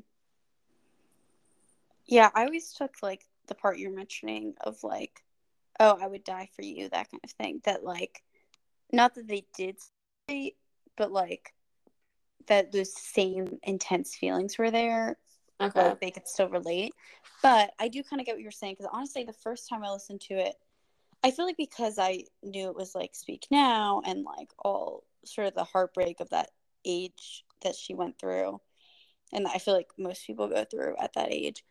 Um, I think when I first heard it, I thought she was saying like this, like her and this love had like ended, but she was saying even though it didn't work out, like I would have loved Yeah. you if in this era, I would have loved you in this era. Like I would have loved you no matter what. And we were Yeah. timeless, even though we didn't last forever, kind of thing. And I think it's as I've listened to it more that I was like, oh no, I think they actually do make it. And it's like just, I don't want to say out of place for the rest of the album, but it is a different vibe in a sense of like it actually has a happy ending. Whereas I feel like a lot of the songs in Speak Now don't have a happy ending. maybe that's why i don't love speak now i don't dislike it like some of the not a happy songs are great but they're not like also the actual speak now song i do not like really? I think, like, I understand you think he's marrying the wrong girl.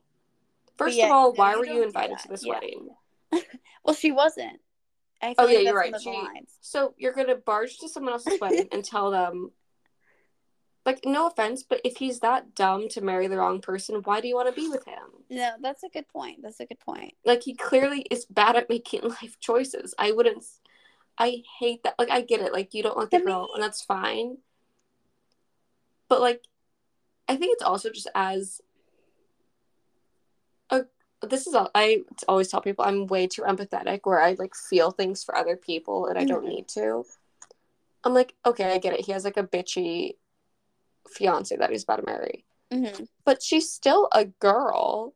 And like, what? You're just Yeah. gonna go take her fiance from her at the last Yeah. possible minute? Like, that's so rude. I'm sorry. I You know, that's true. I do not support Speak Now. I think it's it's so stupid. I just Let it out. no, I just I can't. I've never liked that song because I'm just like you can't just go and take someone like. Oh, we didn't even get into the um the mattress comment, We'll go there later. but like real quick, if gonna be we're- like if people are people were being like if that whole song "Better Than Revenge" is about someone stealing her man, but "Speak Now" is all about her stealing back that's true. man. I never so like I don't want to hear it, girl. Like That's true. So you can't have your cake and eat it too. yeah, no, no, that's fair. That's totally fair. I've never heard that comparison, but that's a very good point. Um, I've always thought so. Okay, I remember way back. Like I said, I asked for this album for Christmas, and I got this. And I remember reading the album cover because I remember in Speak Now. I don't remember what I thought the words were, but you know, I listened to that song, that whole album. I feel like when I was, and I was in middle school. I don't know what age, but I didn't know the Speak Now or Forever Hold Your Peace comment. Like I didn't know that that was a thing at the wedding where people could just speak Oh, up and be like, "No," you know what I mean? Like I didn't Yeah. know that that was a thing, and I didn't realize what the line was at first till I like actually read the lyric book. Like I think I thought it was something else, but I remember reading in her like album note about Speak Now, and she was basically just talking about how Speak Now was like an album of things that she either said and maybe or she was talking about the power i remember she was talking about like the power of words.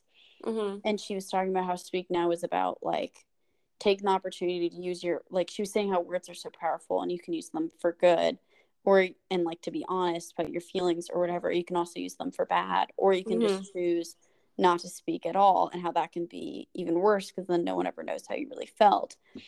And just sort of the power of words of like how they can hurt people like and mean you know? Or um like in speak now she i feel like the way she described i don't think she went into a ton of detail about that song but just about the album in general of like things that you either wish you could say but maybe you didn't say but you wish Yeah. you could go back in time and say those words and so i always took speak now as like she didn't actually crush the wedding obviously but like you know she wishes she could have said that or whatever I always thought she did crash it because I feel like she says like it's she's like, thinking in her head at first, like she barges into the wedding, yeah and she's but then she doesn't. the At curtain. first, she doesn't actually speak now when they say speak now. But then I thought at the end she does say speak now, or she does speak when they say speak now, yeah no, because that is she says that happens in the he uh, responds to her. Yeah. And he's like, I'm so glad you said that or something. I don't. I just. I don't. I've never. I think because I'm just too much of an empath, where I just feel so bad for the actual bride in that situation. Like Right. Which is fair. I don't know. Like, I obviously agree. Like, if you're like, actually, I don't know. Like, I think if you're really in love with someone and they're getting married, if you really want to tell them, I guess go for it. Yeah, But, but, don't, them, tell them during the wedding. Yeah, Yeah, that's like a conversation. Tell them beforehand. It's almost like have you ever seen that movie like Made of Honor? No. Oh my gosh, it's such a cute chick flick. But basically this woman is like best friends with this guy. And the guy is kind of like a player. And he has this female best friend. And then she randomly goes to Scotland. And she I think she's like away for a while and he kind of realizes Mhm. like, oh, I kind of like her. And then she comes back and she's engaged to this guy that she like basically just met. And I think he was like gonna tell her I could be totally I feel like I've heard of this movie. I don't think I've seen it, but I, I feel like I know. it's not like Patrick about. Dempsey, but he um she comes back and I think he was gonna say how he feels and then she's like, I'm engaged and he's like, What? And then he spends like the whole rest of the movie trying to prove himself to her. And I think she used to like him like way, way back in the Yeah. day.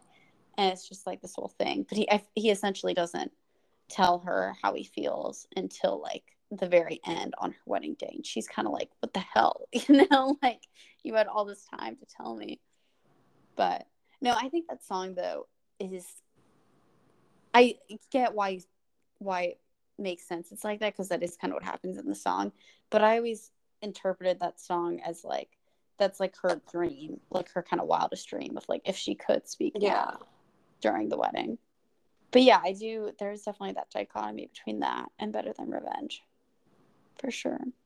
Yeah, or even like the whole album, like mean and stuff. Like Yeah. you don't get to call other people mean and then crash weddings.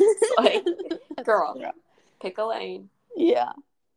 It, well, because it's interesting because I always thought, because I feel like, I don't know, I forget how she explained it in the album cover, but she was kind of like, Speak Now is like the theme for the album because it's like actually saying your part, but not actually crashing wedding. But that whole song, or she talked about how like that moment in a wedding was so like intriguing to her. And I think that's why she wrote the song. Yeah.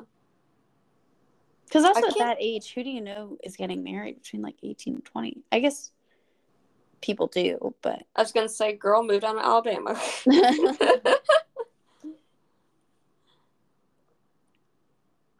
but yeah. Do we Um, have anything else to say about Timeless? I feel like we kind of. no, I think our last comment is, or do you want to make a comment on the obvious song? Oh, better than Revenge. Yeah. I really I wanted us to talk about Enchanted, but I feel like we've just been going for so long. Yeah, I don't think Um, we Enchanted could be a whole thing of its own. It really could be. Um, yeah, better than Revenge. She switched the line. So those who don't know, the original line was so better than Revenge is basically like this guy leaves you for another girl. And I just feel like when you're 18 to 20, like was I I think I was only 17 when I got cheated on. But still there's like that feeling when a guy leaves you for another girl where you hate the guy and you hate the girl equally. You know, like at that age, like yeah, it's more the guy's fault because it was his responsibility to be loyal to you. The other girl didn't really owe you anything. But I think when you first get cheated on in the heat of all of that, you're gonna hate them both. And I think that's a, that's just like a part of the healing process. And so basically, and I don't know if Better Than Revenge was necessarily about cheating. I think it's essentially like a guy leaves you for another girl. And yeah, like, or she like basically steals him from you yeah, the while you're yeah, like maybe you don't cheat, but like yeah, there's like you're clearly together. an intent to take him. yeah, you're hitting on him. You've got Yeah. everything you've ever wanted. You're that, you know, pretty, whatever. And you're just taking him. And so the original line was like, she's not a saint, like about the other girl. Um, she's not a saint and she's not what you think. She's an actress, but she's better known for the things that she does on the mattress. Obviously implying like, you know, she doesn't actually like you for whatever. She just wants to like hook up with you and she's Oh, wait, that's whatever. what you took that as? Well, how did you take it? I was just thought that meant that she's just like kind of a hoe. Well, yeah, that. But I mean, like, I didn't think it was like she wanted him for that reason, I guess. I think I just thought, like, oh, she's just kind of getting with. Oh, yeah, no, I always took it as how you took it. Okay, okay, okay. Did I? I think I got too dramatic in my explanation. I'm sorry. no, I, I got it, I got it. Also, apparently, I remember I saw one thing that apparently that's about um Joe Jonas and Sophie Turner, which I don't think makes sense because I don't think they started dating immediately after he dated Taylor. But I saw something about that because obviously Sophie Turner is an actress. Oh, maybe. But I saw something about Well, that wait. once. Did he end up marrying her though? Yeah, they a kid together because then maybe let, remember like that I thought he was dating someone else. that one lyric she has of like now I send your baby's presents or whatever. Right. I know him. that.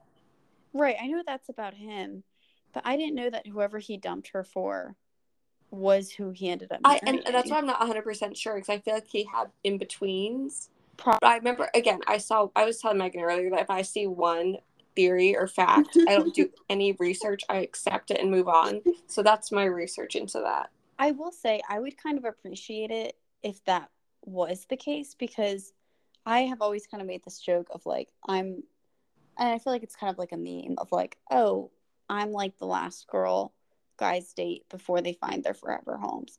And that's only happened to me a couple of times, but there are some people where it's like I dated them and then the next person they dated, they were like in love with, married, whatever. They're married. I'm still not married, which whatever, that's fine. But it's just like I don't know. I think that that would be I almost not that I hope that that is true, but that would make Taylor even more relatable. Of like, I will okay, say I I hope of it's us. true only because of the actress. Because then it's not even like oh she's an actress in terms of like not being a saint, but like no she's like a literal actress. Yeah, that would make sense because I mean, yeah, I feel like maybe he maybe he dated another actress and maybe it wasn't Sophie Turner. I'm sure he. Yeah. Well, that would almost make sense though as to why she would have changed the line. Like if she's friends with them, she doesn't want to call her like a whore anymore, you know? Yeah. Because I do know that, and I feel like I heard things years later after that was released where she regretted that line because she felt like it was kind of slut shamey, and she looked back and was like, you know, a guy like no one steals your man. Like a guy's only gonna leave if he doesn't want to stay. Like if he wants to leave, he's gonna leave. Yeah. um, which I do think is true. But I don't know. I think there's just something in that raw emotion of like you've been cheated on, where you Oh. just have this like total unreasonable, or not unreasonable, but like you have this rage and Yeah. sadness from both the wounds that these people inflicted on you. And so I think that like lashing out at both of them is just part of the healing process, you know? Okay. So I looked it at that age. I looked it up and he dated Camilla Belle afterwards, but she was an actress. So I think the actress line was completely pointed at her. Oh, okay, that would make sense. I forgot he dated a lot of. Yeah, I feel like He dated like Demi Lovato, Ashley Greene. Oh yeah, I forgot about Demi. Yeah, I feel like he did date a lot of people though before he settled down. So That's that would make more weird that they sense. dated. I don't know if I, I like wonder that. who Camille, that name sounds familiar. Like, was she a hoe? Do we know? like, Yeah. was it a valid accusation? I don't know. I looked up Camilla Belle and she doesn't have that much on her. I bet you Taylor Swift ruined her life, to be honest. Probably. After that album came out, there's just you never heard. Oh, she was in the Jonas Brothers Lovebug music video. Oh, interesting. That is some tea. Yeah. Yeah, there's uh, she doesn't have much. I mean, she, I think she's also like a model and stuff. Like she's very pretty, but Mm, poor thing. sad. I know. R.I.P. Oh yeah, there's still even um when you look her name up, all it is is just better than revenge, better than revenge. so I think a Taylor had to switch. Now I feel a little less. At first I was like, "There's no need to switch it. Like it's a great lyric. It's so funny." yeah. But now I do feel a little like bad for this girl who, whether she was a hoe or not, like obviously it's 13 years later. Joe Jonas is happily married. We don't need to all be attacking her because it's like you know how like everyone went to attack Jake Gyllenhaal and stuff. like, Yeah. after Red was re-released, like this poor girl has been through enough. Justice for Camilla.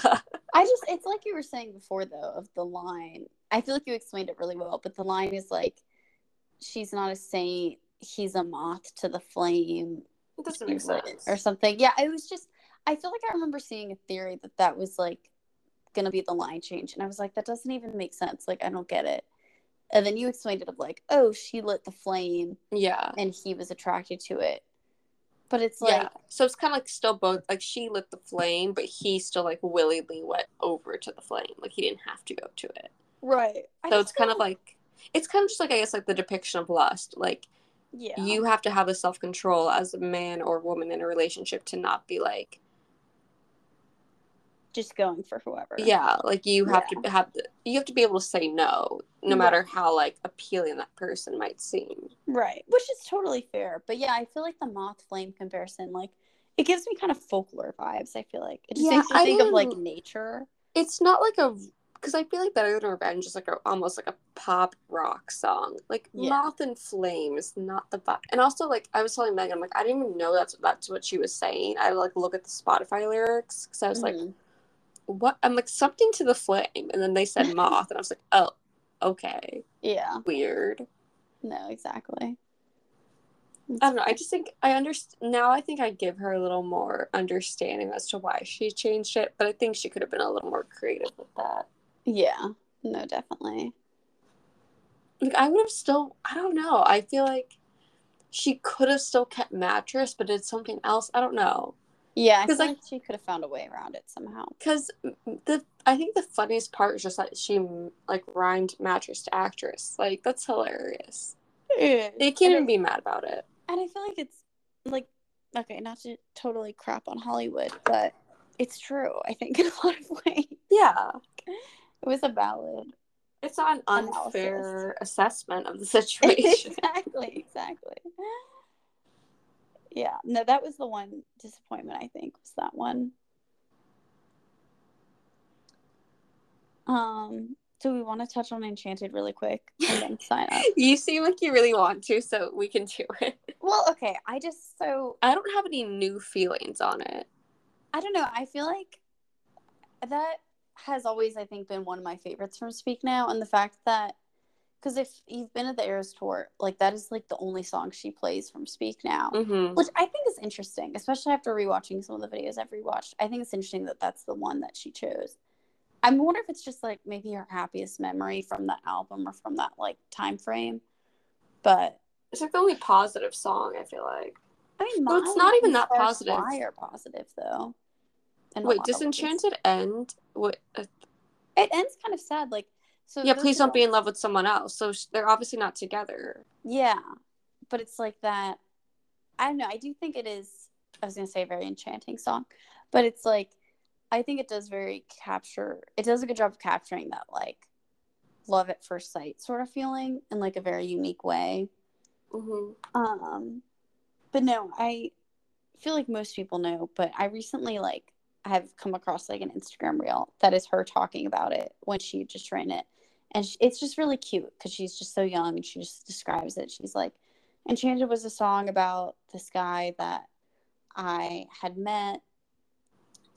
Or I think she had met him once, or they'd been emailing, and they were gonna meet up, and she meets up with this guy, and you know she just had such a good time with him and when she was going home she just felt like um i think either she said she was enchanted meeting him or he said that. I think she she said that she felt that way but she said the whole ride home she just kept thinking like i hope he's not in love with someone else.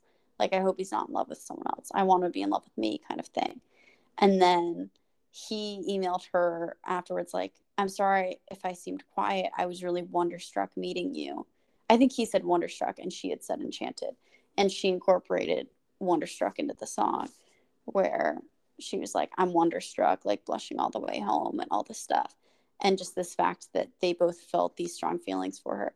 And it was about Adam Young from Owl City, right? That's his name. I don't know his name, but I know he's from Owl City, which is such a like that's so, so 2010. exactly yeah um but basically this video that i watched shows her talking about it and then shows him talking about it and it was like do you ever have a celebrity crush or did you have a celebrity crush and he was like it would have to be taylor swift i was just really enchanted meeting her and then it shows him kind of singing like the song where he's like kind of takes her words and is like i was never waiting on anyone else like taylor i was so in love with you and it was like it's just so sweet. Did I ever? I don't think I ever sent it to you. But do you know what I'm talking about? yeah, I don't think I've watched the full video, but I, I've seen the one where it's like they show both of them like talking separately about. Yeah, I'll have to send it to you again because I don't know. It just hits different, like hearing it. But I think what would have been really cool and is like an opportunity missed. And I mean, obviously, maybe Adam Young of Owl City is married, and that's why this could not happen. I think he is. probably. But it's like if they had released like a version of Enchanted together, I think would have been so cool. Oh, You know? I like that. Like, oh that yeah, he does so have. cute. It's so funny when you look up Adam Young Owl City. The first thing that comes up is Taylor Swift. That's funny. Is he married though? I think he is. It's kind Um, of sad me a because honestly, watching that video, I was like, man, she should just go for him. Like he just seemed so into her. Cuz I don't think anything ever came of it. Like she wrote that song about him and he responded, but I don't think anything ever came of it and it's always been kind of like a meme like what happened, you know? Oh yeah, so he is. I doesn't have much about him. Apparently he's a devout Christian. Wait, but now it says he's not dating someone, so I don't know. I've seen some things that Oh wait, apparently he had a girlfriend who died in a car accident. Oh, that's so sad. Yeah, that's really sad. I think he might have secretly gotten married. Like he's been with okay, I think he was with someone for a really long time. And then people think are speculating that he's married to this person. Mm. But um yeah, so he's a devout Christian. Good for him. Yeah, I feel like she could use that. I love her, but I think she could use that. and apparently he has Asperger's. Oh, interesting. He has he hasn't been officially diagnosed, but he believes he has things. I will say, I mean, It makes sense. Not to be mean, but I feel oh, like he's I on a tour right now. I'm just going on a whole deep dive right now. I didn't even know Owl City still made music. Do they still? I feel like I apparently. remember Good Time by them. Oh, Fireflies is the big one. But I remember I always really vibed with Good Time featuring Carly. Yes, Rae Car- I was gonna say Carly Rae Jepsen. What a throwback. That's so 2010. I feel oh, like. Oh, he's not really cute anymore, though. I don't know they it. yeah. After Also, Joe, he's- be hard to downgrade. Oh, that's true, because he really was not cute. Adam, No, Joe.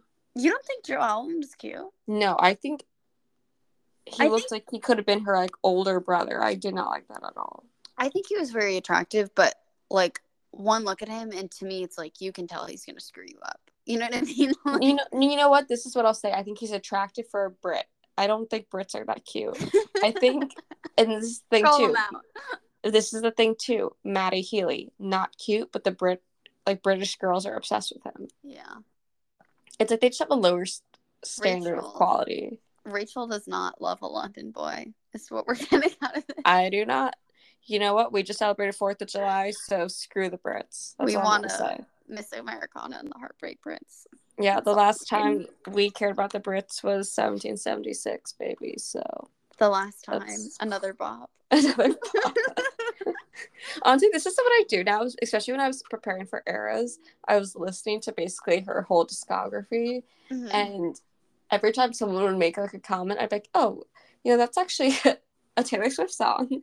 the other day, I was talking about World War One, like how they called it the Great War. I'm like, you know, it's also Taylor Swift.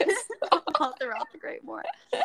Midnights, we could have a whole album on, our whole album. We could have a whole episode on Midnight. Should we re-record it? Should we? Re-record? It's a good question. I think.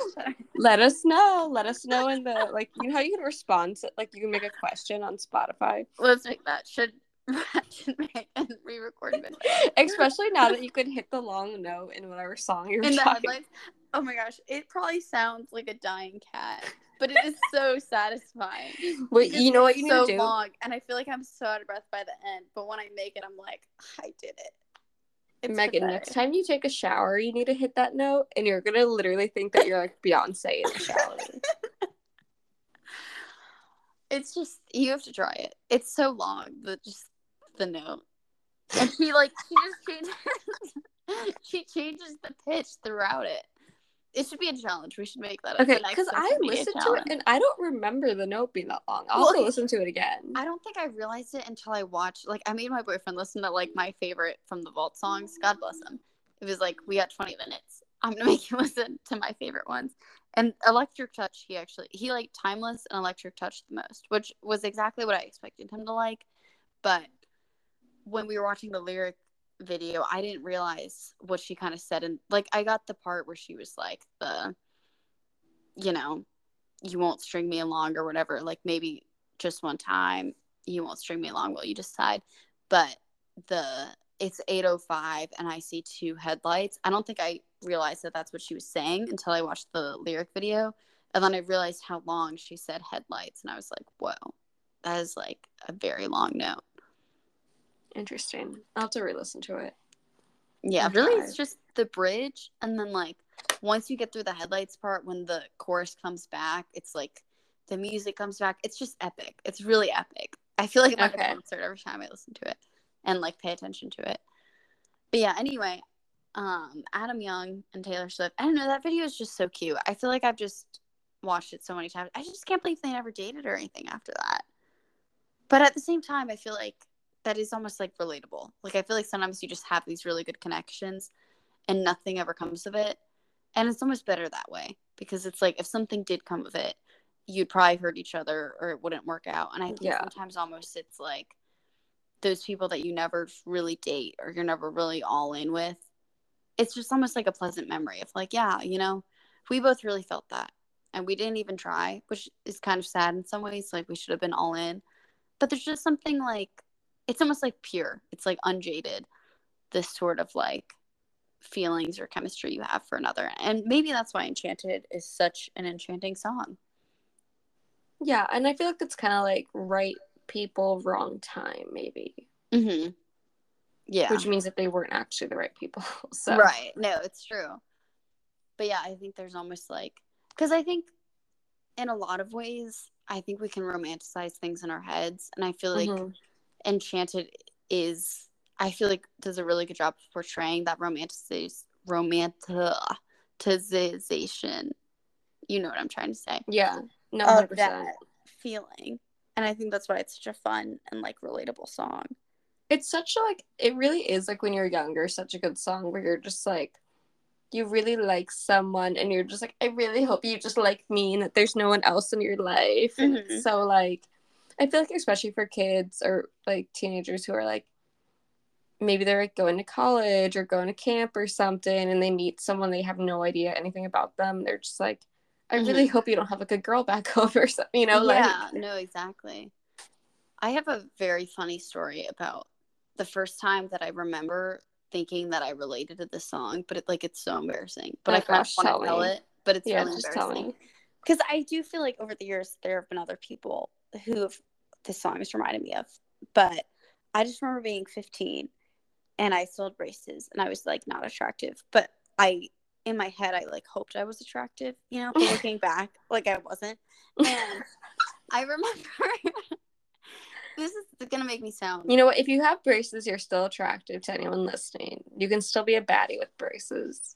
this is gonna make me this is so embarrassing but basically i was at a wedding when i was 15 I still had braces i remember i wore my sophomore year homecoming dress it was like navy blue and like had silver sort of like lace ruffle type things Mm-hmm. and like it was kind of like sparkly more or less and i remember wearing that and thinking i was like so pretty and we were basically at i don't know it was like a second third cousin like i don't even know how we were, were related you know it was one of those things where it's like Yeah.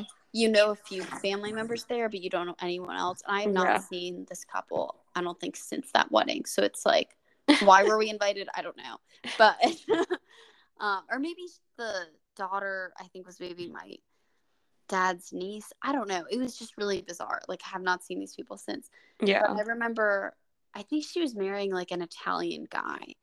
And there was this guy on his side of the family who was Italian and he was really tall, he's skinny. And I just thought he was so cute being like 15. And I remember, you know, I'm awkward. I'm not going to go say hi to anyone. And I just remember like, this is gonna sound really creepy, but I felt like I was looking at him constantly throughout the whole like oh dinner and evening. Like I Wait, are like we you were- sure that he wasn't related to you? well, no, th- see, I knew that the question was going to come, but no, he was on the groom side of the family. Okay, okay, okay. So he was totally like the other side. So Okay, we we're not checking. related. Just blood check. But that is one of those weird things where it's like you're marrying together. So technically, are we family? I don't know. I don't know how that works. But I just remember I kept thinking he was looking at me and I kept looking at him too, kind of thing. But I thought it was all in my head because I was like, there's no way he's looking at me. But I remember us just looking at each other all night. I don't think we talked at all. Maybe we had one conversation, but I feel like we didn't speak at all. Or maybe we talked to their family, but me and him didn't talk. But I remember him and his family were leaving, and he turned around. I was watching him leave, and he waved to me, like he waved goodbye. And I was Mhm. like, "Were you watching me watch you that whole time?" And I just oh, remember, that's so creepy. right? And that sound, it sounds really creepy. Looking back, or like at the time I thought it was like so cute, but I was also so mad at myself for not just talking to him because it was just weird. Like he, I remember him looking back, looking directly at, at me, like making eye contact and waving, like he was waving bye to me, like he knew that we were both watching. Wait, how old was time. he and how old were you? I was 15, and I feel like he was about our, like the same age, or maybe like a couple years older. Okay, because I want to say, like, what if he's like 19, he's in college, and he's like, why is No, this he 15 year old staring at me? I think he was probably maybe like two years older than us max. Okay, okay. I, I have no idea because I don't think I ever spoke to him. Watching him to have been younger, that'd be really embarrassing. But no, I feel like he was oh in Oh my, gosh. head. He was like two years older than me. I, I would have literally passed out. I could It was so stupid, but I just remember listening to Enchanted on the way home and being so Stop mad at myself because at that age I was so because at that point we were like early high school, and I just remember being like, why could I not just talk to this person? Like I was never gonna see him again, and we never had a conversation, but we were staring at each other the entire wedding. And who knows? Maybe he just like felt bad for me and just like waving. But I just remember like I kept looking at him and I felt like he kept looking at me. So when he waved goodbye, it felt like, oh my God, he was watching me too. And then I just felt like stupid, you know? I, I don't know. How much I will say, me. though, I I- what, what I do think though, at least whenever I've had a conversation with someone where you know, like you end up dating or whatever later, but you're like, oh yeah, I was always checking you out, but I couldn't tell, and they're always, like, oh no, I was like checking you out too, and it's like, wait, really? Like That's true. That is that true. always happens. Like I feel like when you, especially if you keep making eye contact with someone, they're clearly looking at you. Yeah, you know, thank you. That does make me feel better. I'll validate you. That's happened to me a lot too, I feel like. Yeah, I feel like I hear that like, I don't know, like multiple people. I feel like who I've like ended up dating or like we've just like had a conversation later about it. They'd be like, oh yeah, like I totally thought you were cute from like the get go, and I was like. See, I thought that, but you because you don't want to be like too proud and like assume right. that. we don't want to so- assume because then if you're wrong, it's like it's Oh, that's so embarrassing. Yeah. If you're like, oh yeah, he's totally checking me out, and he's like, no, he's looking at the sign behind you. yeah i remember that happened to me like once in college and it was it was funny because one of my like college best friends was like she was just one of those girls that every guy always hit on her. And i remember she was newly single and we were at this like conference and this guy looked our way and i kind of thought he was looking at me. And then she was like oh my gosh that guy was totally looking at me. We were talking about the same guy. And of course when she said that i was like you're right he's totally looking at you. You know what i mean? Because that like- checks out. I was like, I know that compared to you, I'm just, I'm just not, you know, like I, I'm cute and all that, but comparatively, like he was probably looking at you. And later, me and that guy ended up flirting, and he was like, I was looking at you earlier, and I just remember feeling so like validated and just like, really? I was like, I thought you were looking at her because everyone looks at her, and no one looks at me when I'm next to her, you know. And I just I mean, that's actually kind of a cute story, though. I feel like. it was. It was really sweet. I'll have to text you who it was afterwards because you've definitely met them. So that's kind of funny. But it's just funny. Yeah, that is that's funny. Anyways, we've what this is like two hours. This long, is probably so- a record long episode for sure. And you know what? I knew like we were FaceTiming before this, and we were talking about all the stuff we wanted to talk about. It was gonna be a long one. I knew it was gonna There's be- so much more we could say. It's because I feel like speak now is like difficult because obviously it's like there's so much prior, but we also had to do all the new stuff. We should have just split it into two episodes of like new stuff versus old stuff. yeah, I feel like a Midnight's episode would be interested, but at this point, Midnight's has been out for so long, so people are probably over it. I just love that album. Feel like it's such a fun. And I feel like for a while I was kind of like, okay, I've like listened to this enough. Mhm. But when, sometimes I'll put it on, I'm like, no, this is such a good album. Like, Yeah, I feel like I haven't listened to it in a while. But and so I'm so excited to hear it again. yeah, especially since we got Maroon, I'm just like, I need to respect this album more. No, it's such a good one. okay, well, Well, I don't know when our next episode will be or what it will be about, but thank yes, you. see you in two months. Thank you, Moses the plumber, for encouraging us to have this. Was very therapeutic. Shout out to you. I hope you listen to this in full two hours later. oh my gosh.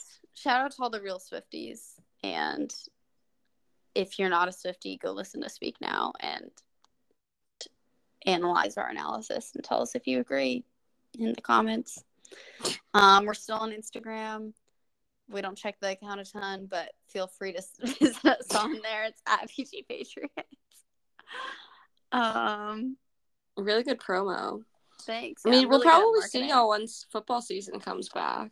I think so. Yeah, I feel like honestly, I feel like football just gave me such a good reason to live through the winter.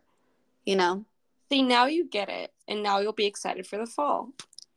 I don't know if I'll be excited for it, but it'll just make me. It'll give me something to do where I won't just be sad and depressed. Okay. Well, I Next time we'll have to talk about "Forever Winter" by Taylor Swift. oh. That song literally is so depressing. I can't. it's so good though. It's a fire one. All right. Well, peach out. Peach out.